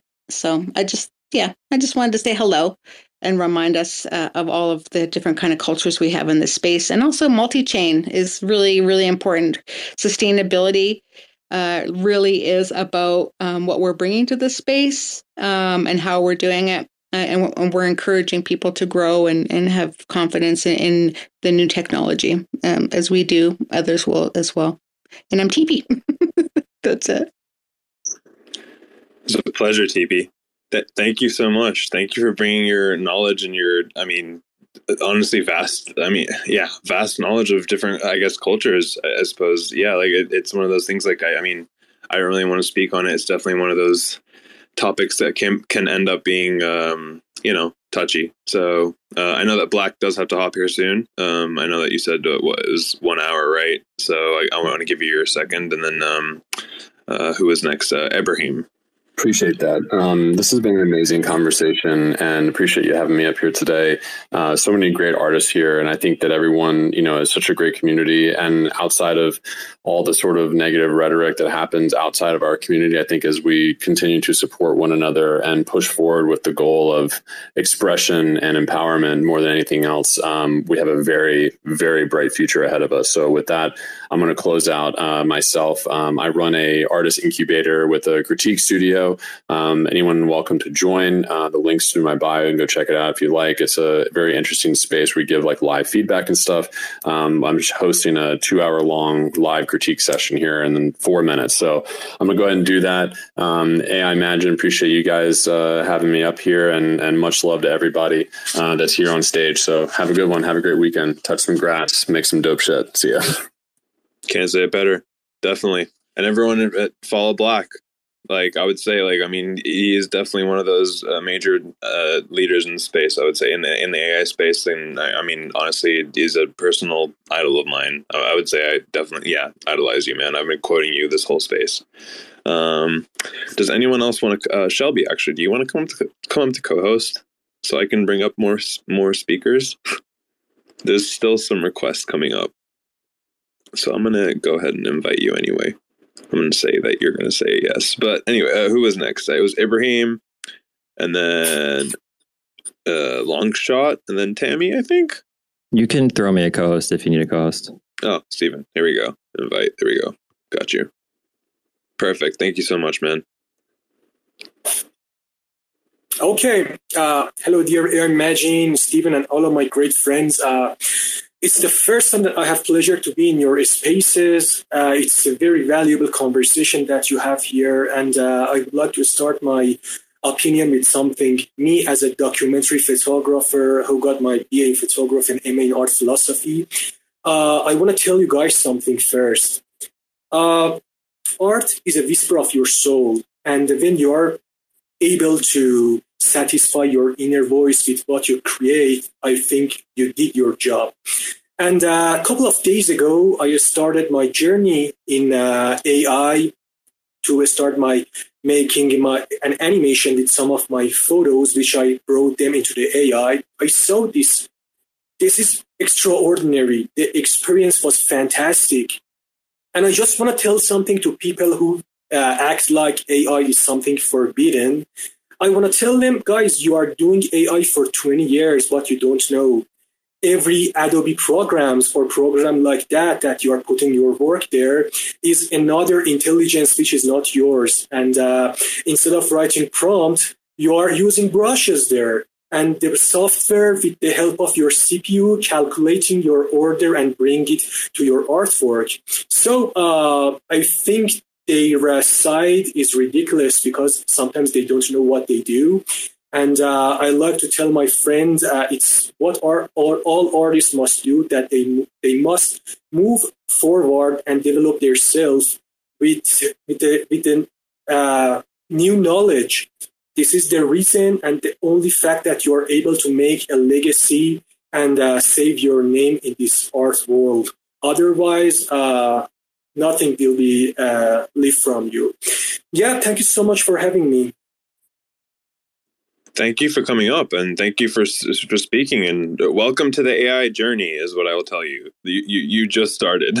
Um, yeah, it's definitely one of those things where I mean, you know, even Adobe uh, is coming out with these, um, you know, the tools like Firefly and um, I know that my, you know, he's in the space right now. Taylor uh, Artificial. If you want to come up to speak, by all means, I'm going to invite you. But he's a, a, Firefly expert. He he integrates everything. Like he's been, he's he's been like a, I guess like a you know designer for a while now, and he, he integrates his Midjourney with Fire uh, with Adobe Aero, and uh, you know I'm kind of you know going towards AR AR with um with Taylor personally. Like that's my that's my own angle but um anyway Tammy uh and then I also want to introduce Rim and Anna who just came up to speak. Yeah I just uh wanted to say you know I've been working this whole time that we've been in this space um and I this is the you invited me in this space and it's the first time that I've had the pleasure of being in here. And I just want to say how important it is that as artists we have this place where we can all come together and tell our stories. Um, it you've created such a wonderful safe space that the things that we're hearing are such personal journeys. Um, and i think the gift that we all get being here in web3 is that we get to actually talk to artists and hear what what they're feeling and what they're experiencing uh, when they're creating art. Um, and you know we've never had that kind of access before to be able to speak to each other and speak to um, our collectors and collectors speaking to artists. And you holding space like this and having such different diverse artist on here um, just made for such a wonderful space today. So I just wanted to say thank you for inviting me, and I can't wait to come back to more of these. Thank you, thank you so much for being here, Tammy. Like honestly, like I mean, your like your contribution, like everything that you've been saying in this whole this whole space. I mean, I wish I could, you know, memorize it off by like every single thing you said. I'm, I, I maybe someone should build a Twitter bot that does that. Um, uh, the API fees are a little hot, uh, high right now, I would say. Um, but no, I like. I mean, just just just your contribution, you being here, um, you being um, just a speaker in the space and everything like that would be. Um, and that was, by the way, a free alpha for anyone who's looking for a like you know a, a massive opportunity right there.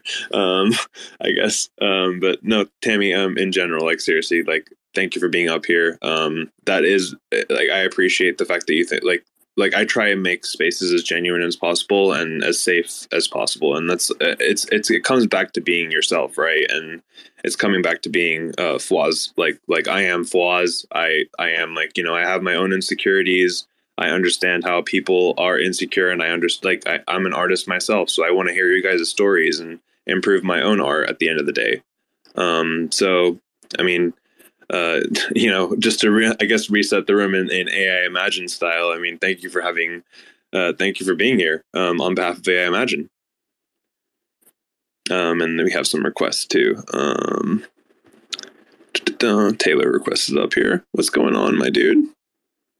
And Taylor is artificial, uh, artificially, or yeah, artificially inclined over here. What's going on, my dude? Nope. Uh, okay, apparently Twitter sorry. is mega rugging right now. But Anna, go ahead. Uh, hello, hello. thank you uh, that I can be a speaker here. uh, actually, I only uh, in a couple of seconds realized that it's uh, AI space, and uh, it's a little bit surprising because I usually draw by myself, but uh, I use sometimes uh, artificial intellect as a kind of rec- uh, references or uh, you know a source of uh, inspiration for me. Uh, and uh, uh, especially in palette i think. But you know guys if you if you are always um, have a deal with this artificial intellect art i have one question for you. It's it's very interesting for me and i um, I want to try but uh, now I can uh, of find the uh, appropriate uh, platform for me. But uh, recently, I, I, talked with my husband, uh, and he interested in I, um, AI in GPT.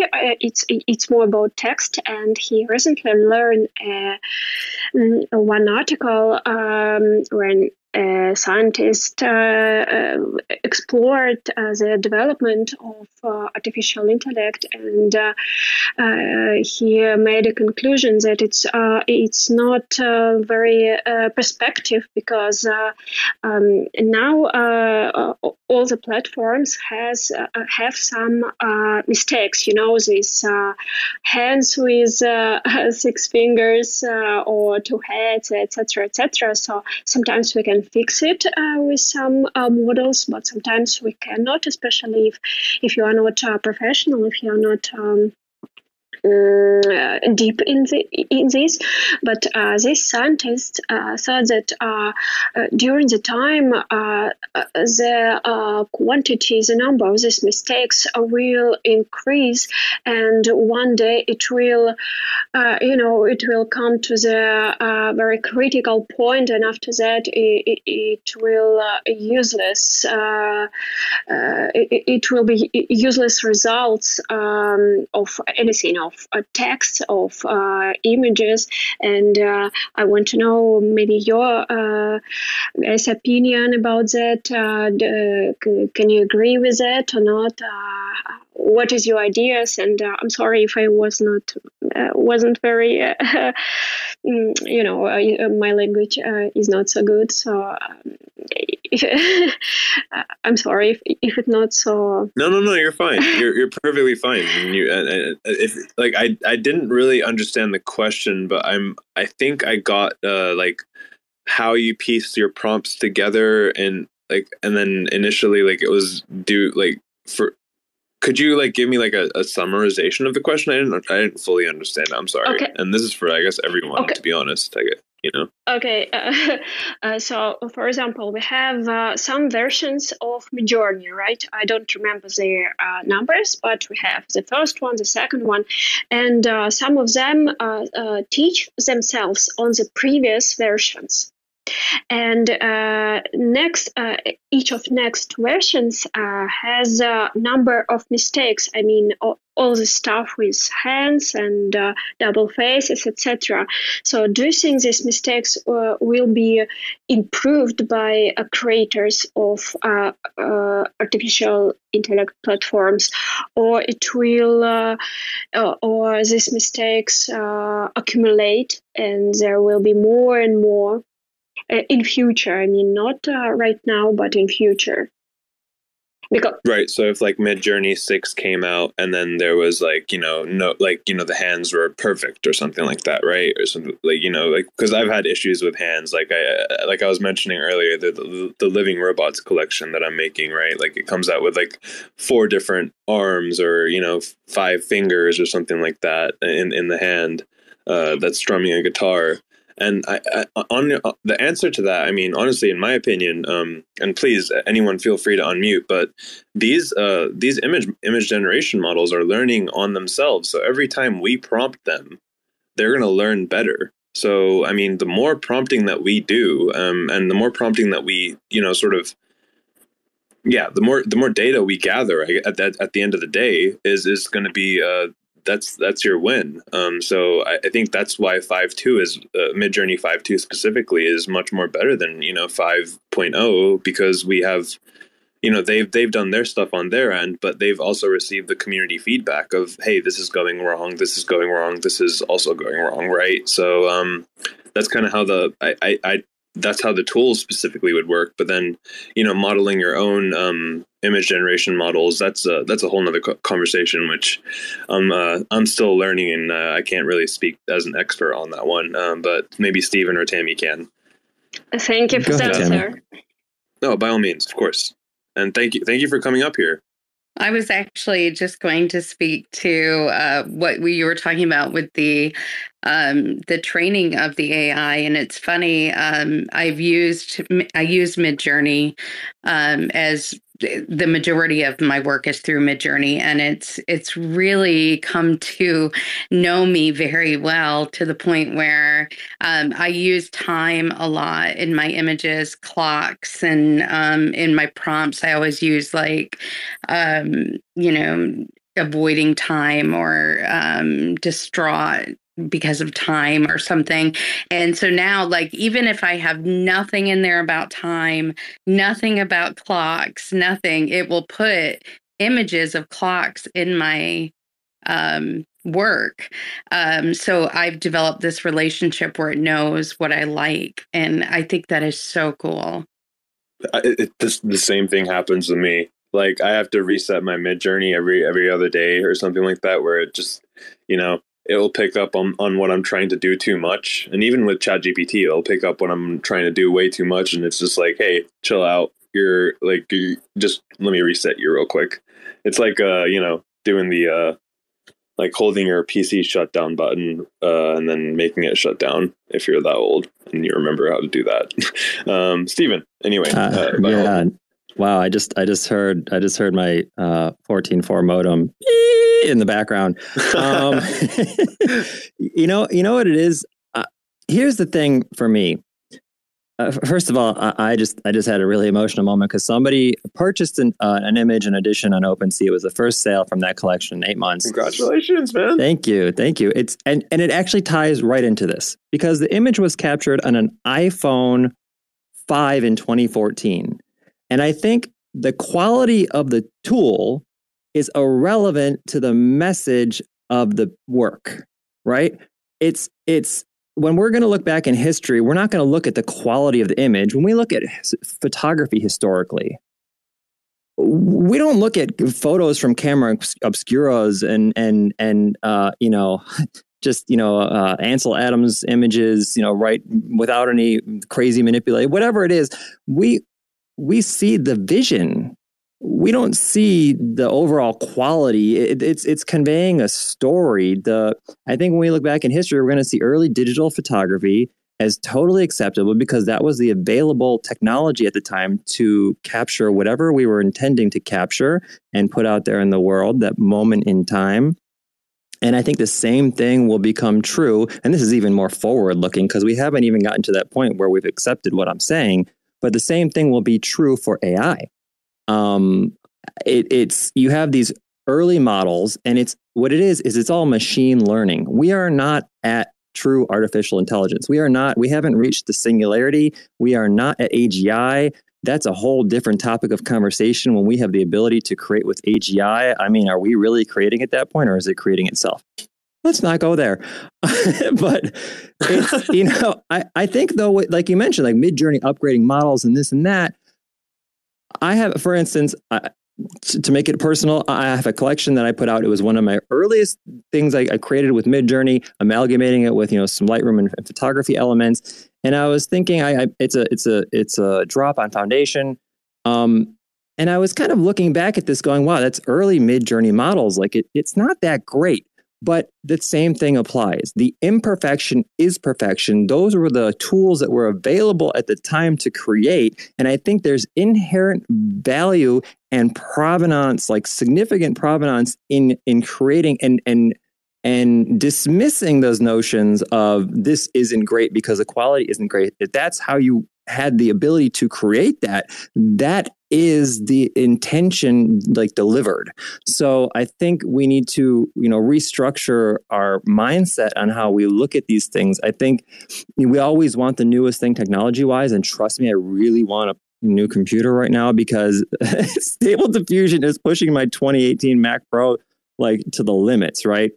So like the technology is essential, but yeah at its core it's it's about the message that the image conveys regardless of of the tool. And i'm not saying that you know like all art it, you know of course it falls back into like what black was saying with the intention of the artist yeah, I mean, hundred percent. Like, and yeah, I can definitely relate with those stable diffusion issues right now. I'm not gonna lie. Like, I need a, Crazy. graphics card right now. Like for real. Like it's it uses way too much compute. Um, if there was a way to you know uh, cloud that and all that stuff, like I'm not I'm not that engineer. I'm not that type of engineer, but I'm sure there's a way to put it in the cloud and all that stuff. But um, TP, please. Um, and then Rim, um, please introduce yourself. Uh, it's Rima uh, Rim Ramcom, I believe. Oh, yeah. Oops. So it was. I just want to do a quick introduction, and TV, please, uh, by all means. After him, I will do that, or now my turn. You can do it now. Oh, bravo, bravo! Thank you so much. Thank you. Hello, guys. Hello. You're welcome. How are you doing?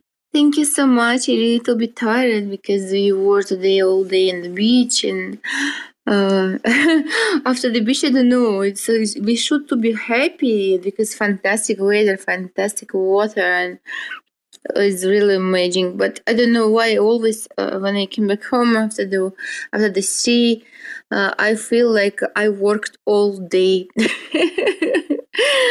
yeah, really, it's true and I called uh, Fantastic Prosecco.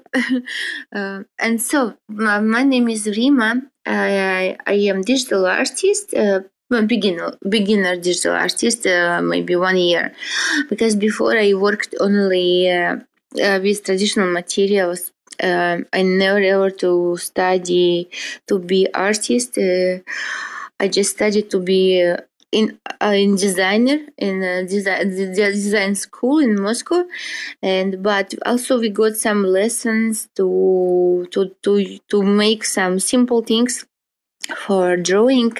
And all my life i was full in love with drawing with painting. Uh, why I enjoy your space uh, about ai uh, you know because my husband he's crazy of ai uh, he started his career maybe two months ago maybe a little bit more uh, his name Dani Tandu. We have many many collaboration, and what I want to say quickly, uh, you know, um, before his his crazy uh, creation.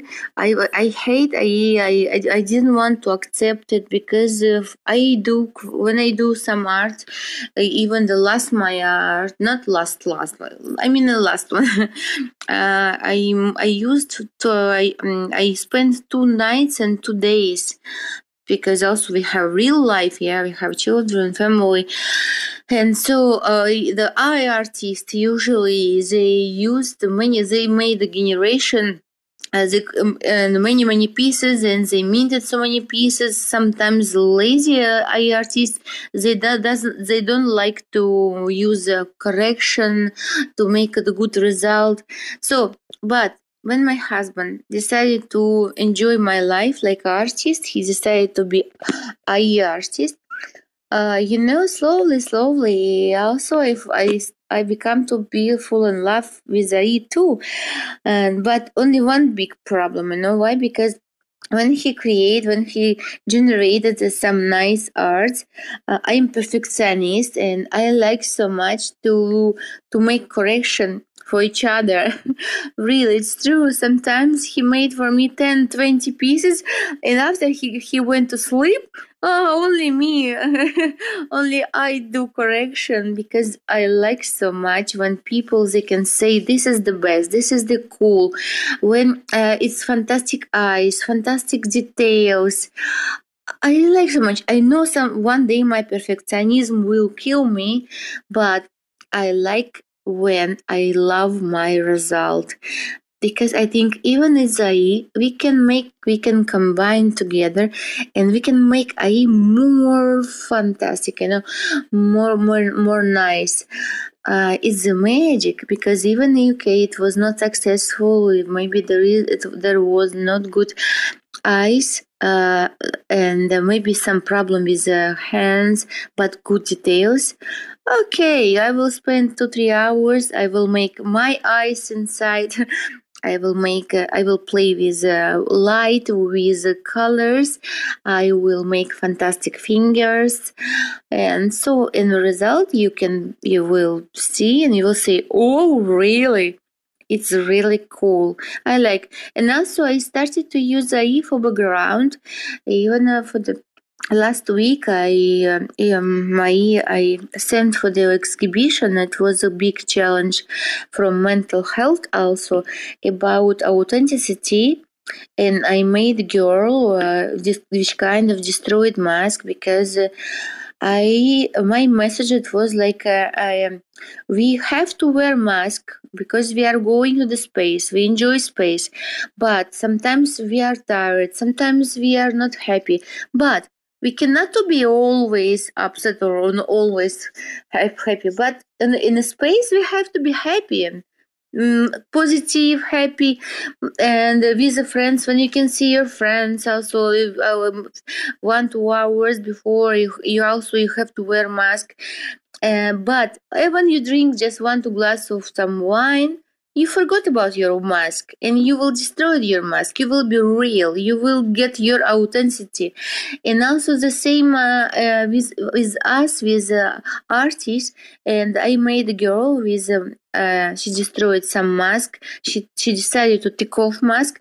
And also when i do my art uh, i i don't speak. I i like to to be honest with myself uh, in the, that moment when I do art, I, I, I, don't like enjoy spaces because uh, I have to be honest for me.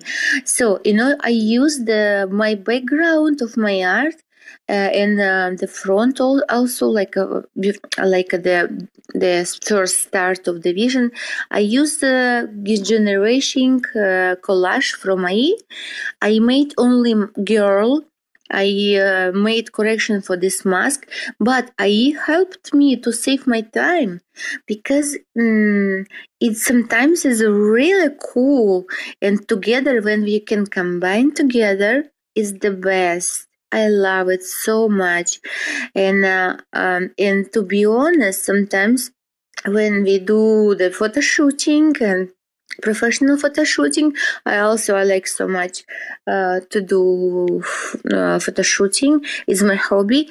And i use i use photoshop for this yeah? And if to, if you will think about photoshop is just like a simple ai like this yeah? Uh, because the picture is nice when it's a real picture but if, without your correction it will be mm, so so. But oh, if you want to make fantastic results with fantastic um, the skin um, eyes um, details it's, it's the same. It's totally the same. When you use your skills technology and you will make picture already like for the cover of the magazine. So this is my story how slowly step by step i started to love AI and but sometimes i really i have to destroy the computer because because even when he came back from ho- from the work, my husband, he came immediately to computer to make new, new, new. I stopped, said, "Нет, no, stop, please, stop, relax." Oh, thank you so much, Casey no, you're you're welcome, and and and that that speaks to really everything. To be quite honest, it's it's one of those things like perfection. I mean, I, I guess beauty is in the eye of the beholder at the end of the day, right? But it, it speaks to it speaks to like you know like perfection perfectionism and perfecting your ai and perfecting making making sure each piece is you know uh perfect in your eyes definitely puts in the work like that's that's your that's that's that's your work right there you know? And obviously it's being shown um you know with uh, i'm looking at the piece that's on that's pinned on your profile right now and it's just like you can see it. Like every single detail is shown and you want to you want to show all those details because you can be uh you know a lazy prompter i guess is the best way to describe it. And not really prompt uh, efficiently. Um, but uh, uh I do want to close up the spaces here in in the next like uh, uh ten minutes or so. So TP uh, by all means. I, I, was actually raising my hand in response to um, to the last two comments before Rim spoke. But um, okay, so I shared my work about that. Um, one was take a wild guess what automatically generates for me after a year and a half. Yes, it's TPs.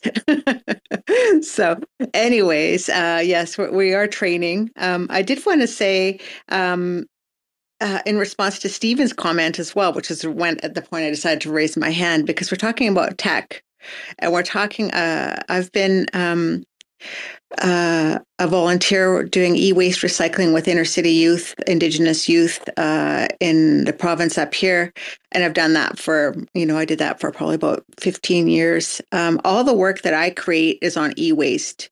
Literally, the pit, the the photo series that's on my pin tweet. Um, that's hundred meters, and it was done on Photoshop seven. and the piece that I pinned up here is also it's been i created uh, ai and then i edited and then i all the, the frame around it is all digital art uh, in the style of our moccasin our beaded moccasins up here uh, because we do floral uh, beading. Um, so it's an incorporation of that. That is also uh, that was done, and it's a massive piece that was done for a display that was going through uh, Times uh, uh, um, NFT NYC this year. Um, and so now I'm working on that one to animate it and, and things like that because it's not minted. So I just wanted to encourage again um, a lot of the programs I like e waste. I think it's, you know, I'm an environmental science graduate for in, Indigenous uh, traditional environmental knowledge. I'm a vegan punk rocker. so I'm not your stereotype. The piece up there is called Warpath Uh, it's all done on e-waste. I believe in walking our talk. Um, understanding in the space was really important for me when I first came into NFT Web3 was ESGs and also the difference between, and speaking about this a lot, the difference between way back then in 2021 between the difference, uh, the difference between layer two, the difference between proof of work and proof of stake, and understanding all those things in the space. There's a lot when we think about tech and what we're utilizing here uh, and why we're utilizing it. So, you know, in the uh, without without virtue signaling, it's really important that we understand that there's different communities, and that's what I uh, wanted to speak on. And anybody that's in this space, you can create, as Stephen was saying, um, with just what you have, and not only that, but I wanted to encourage people really to understand, uh, you know, creating your in your own style. Uh, it's really important for me. I really love uh, uh science fiction, and I always have. So Indigenous futurism, uh, but also retrofuturism, and I'm, I work in the film industry. Uh, and I just wanted to say, I use also a lot of vintage film and I and I can't wait to incorporate all of that as my original images. When uh, you know a lot of the images that I've done already are are that way. So, anyways, I see you're trying to end, but I just, yeah, I just wanted to encourage people. Oh no, no. I just saw your mic going off. I was just, I, no, you're good. I was actually going to say, if you're into retrofuturism, you should get this film stock. It's called Retrochrome. Um, they do it in like multiple um, like formats. They do it 35, 120, um, 4 by 6 too, actually. So um, Retrochrome is one of my uh, favorite um what you call it like one of my favorite film stocks to shoot on uh definitely uh, try it out um but yeah i do want to say like well, wait can i ask a question yeah by all means Stephen. you started talking about film stock and i'm like i haven't heard of that one and i'm like i don't want to go too deep down the rabbit hole but i've been loving cinestill which is repurposed 35 millimeter I don't know if you've gotten a chance to use that. I've used both the color and the black and white, and I literally shot an entire collection on the black and white, just scanned to mint. Like it's that stuff is amazing. Interesting. Cinestill, any any specific uh, stock that you the, use? I use the it's it's the double black XL or XXL. Um, B&H carries it, and then I was using the 800T, which is the tungsten balanced color. Yep, I've used uh, that was good too. Yeah, it's good for I've i think like astrophotography. Before. Yeah, no, that's that's the one that I used out in. Uh, I actually lived in Vegas for a while, so I, I used 800T in um, like daytime photography. It was it was yep, weird because yep. you had to like slow it down, but you know, it was one of those things where it worked. Um, oh, that- but that, we're we're definitely off the AI art conversation now. I'll say that. Much. It's the same. So uh, I'm gonna wrap it. I'm gonna wrap up this. Uh, sorry, go ahead, TP. No, I just wanted to finish that because that's the whole point I was trying to make. Is like I have, uh, I'm incorporating a film, doing my own film, but also splicing 1950s film and then creating retrofuturism with that in AI. So that's like what are, what can we do with what we with the tools that we have, and also um, none of that is digital yet. So it completely you're you're you're again utilizing new tech to bring those into formats that we can use here. So I just I, you know. Uh, I the eight millimeter cameras, the projectors I found all were e-waste. People threw them out. and I was like, what? And I scooped them up and just fixed them up. So I'm just saying that we use old tech to build on the foundation of our original creative process into new tech and we always have and i've been doing digital art and and, and things for um, over 25 years. So definitely all that knowledge and we're evolving. Don't be afraid of tech is my point. Woo-hoo. yeah definitely definitely don't be afraid of tech. And i mean honestly you're seeing uh, I mean, I'm I'm I'm kind of bullish right now on on on crypto right now. So you know, we're seeing some massive pumps. So so don't uh yeah yeah don't don't be uh, scared of tech at all is what I would say. But I'm gonna close this space out. Thank you everyone for coming to the Aimagine space, uh, Aimagine AI art space. We're talking about attention economy and sharing your artist story. Um, thank you all the hosts that were here um, here earlier. Um, the co-host uh, fxnction was here earlier. Um, all the artists that were here earlier that, that gave their takes, their speed, uh, their. I mean, it, they took uh, voice out of me. You know, the the amount of um, uh, you know emotion that they were putting into their uh, their uh, I guess their their speak their speeches or whatever you I guess whatever you want to call them, but um, quick uh, thing on Aimagine, what we're doing is we're bringing the community forward. Uh, we want to actually have the community actively follow, like through following an artist. We want to have that uh, community member be an active participant in the platform and be a stakeholder. Um, so that's a little thing on Aimagine. I'll say that like we want to we re- we really do focus on community. We want the communities to be like stakeholders of like artist pools essentially. Um, that's that's just a quick sum up. Um, but I'm gonna leave you guys with this. Have a great Friday. Um, there's a I have a song stuck in my head. Uh, it's an older song, but if you remember this, uh, like let me know. But um, it's called Pump It Up. And uh, yeah, follow everyone. Um, thank you, everyone, for uh, being here. And um, yeah, have a great Friday and weekend.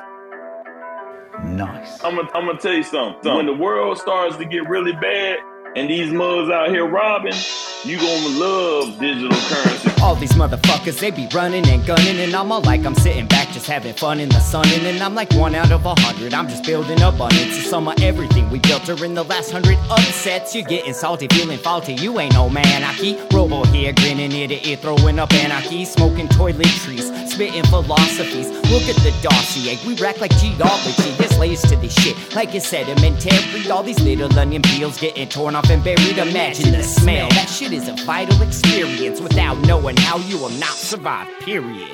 Uh, he's a fucking trip, man. Jimmy, if you Jimmy, if you listen to this, right, you're getting absolutely fucking ripped to death, like on a spaces fucking live, you little troglodyte bastard. I hope you fucking listen, I hope you come to my house, son.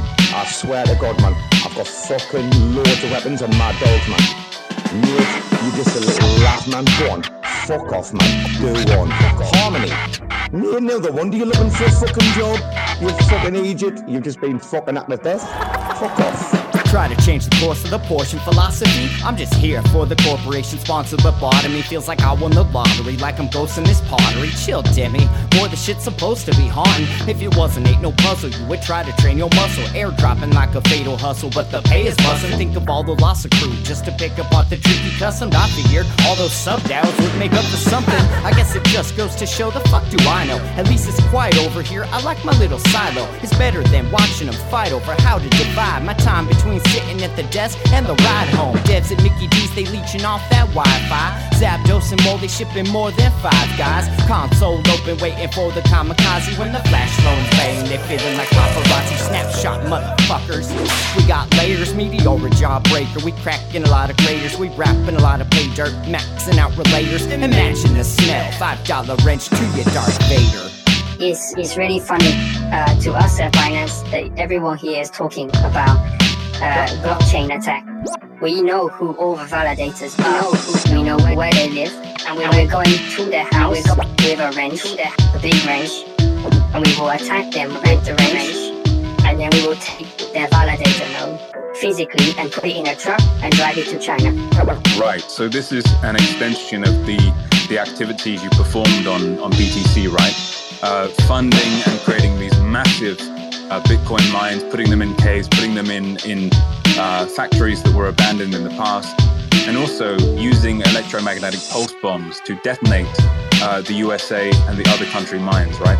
So you're now applying this strategy to to Luna uh, in order to take over the chain. Is that correct? Uh, it's more simple. There's no uh, EMP bomb. It's just a van of men in uh, balaclava, and they have wrench, and they're taking the physical validators from people's houses. They are usually very fat, and they're usually uh, in the shower with, you know, with trying to wash uh, their mice uh, droppings off their uh, clothes. So it's very simple. We just walk in and we take it. But if there's someone who is sitting at the computer or sleeping at the computer, we uh, we hit them with the wrench really, really hard, and then they say, "Stop! Don't do that again." And we say, "That's okay. Just mm-hmm. give us your validator node," and then they give it to us, and we drive it to China.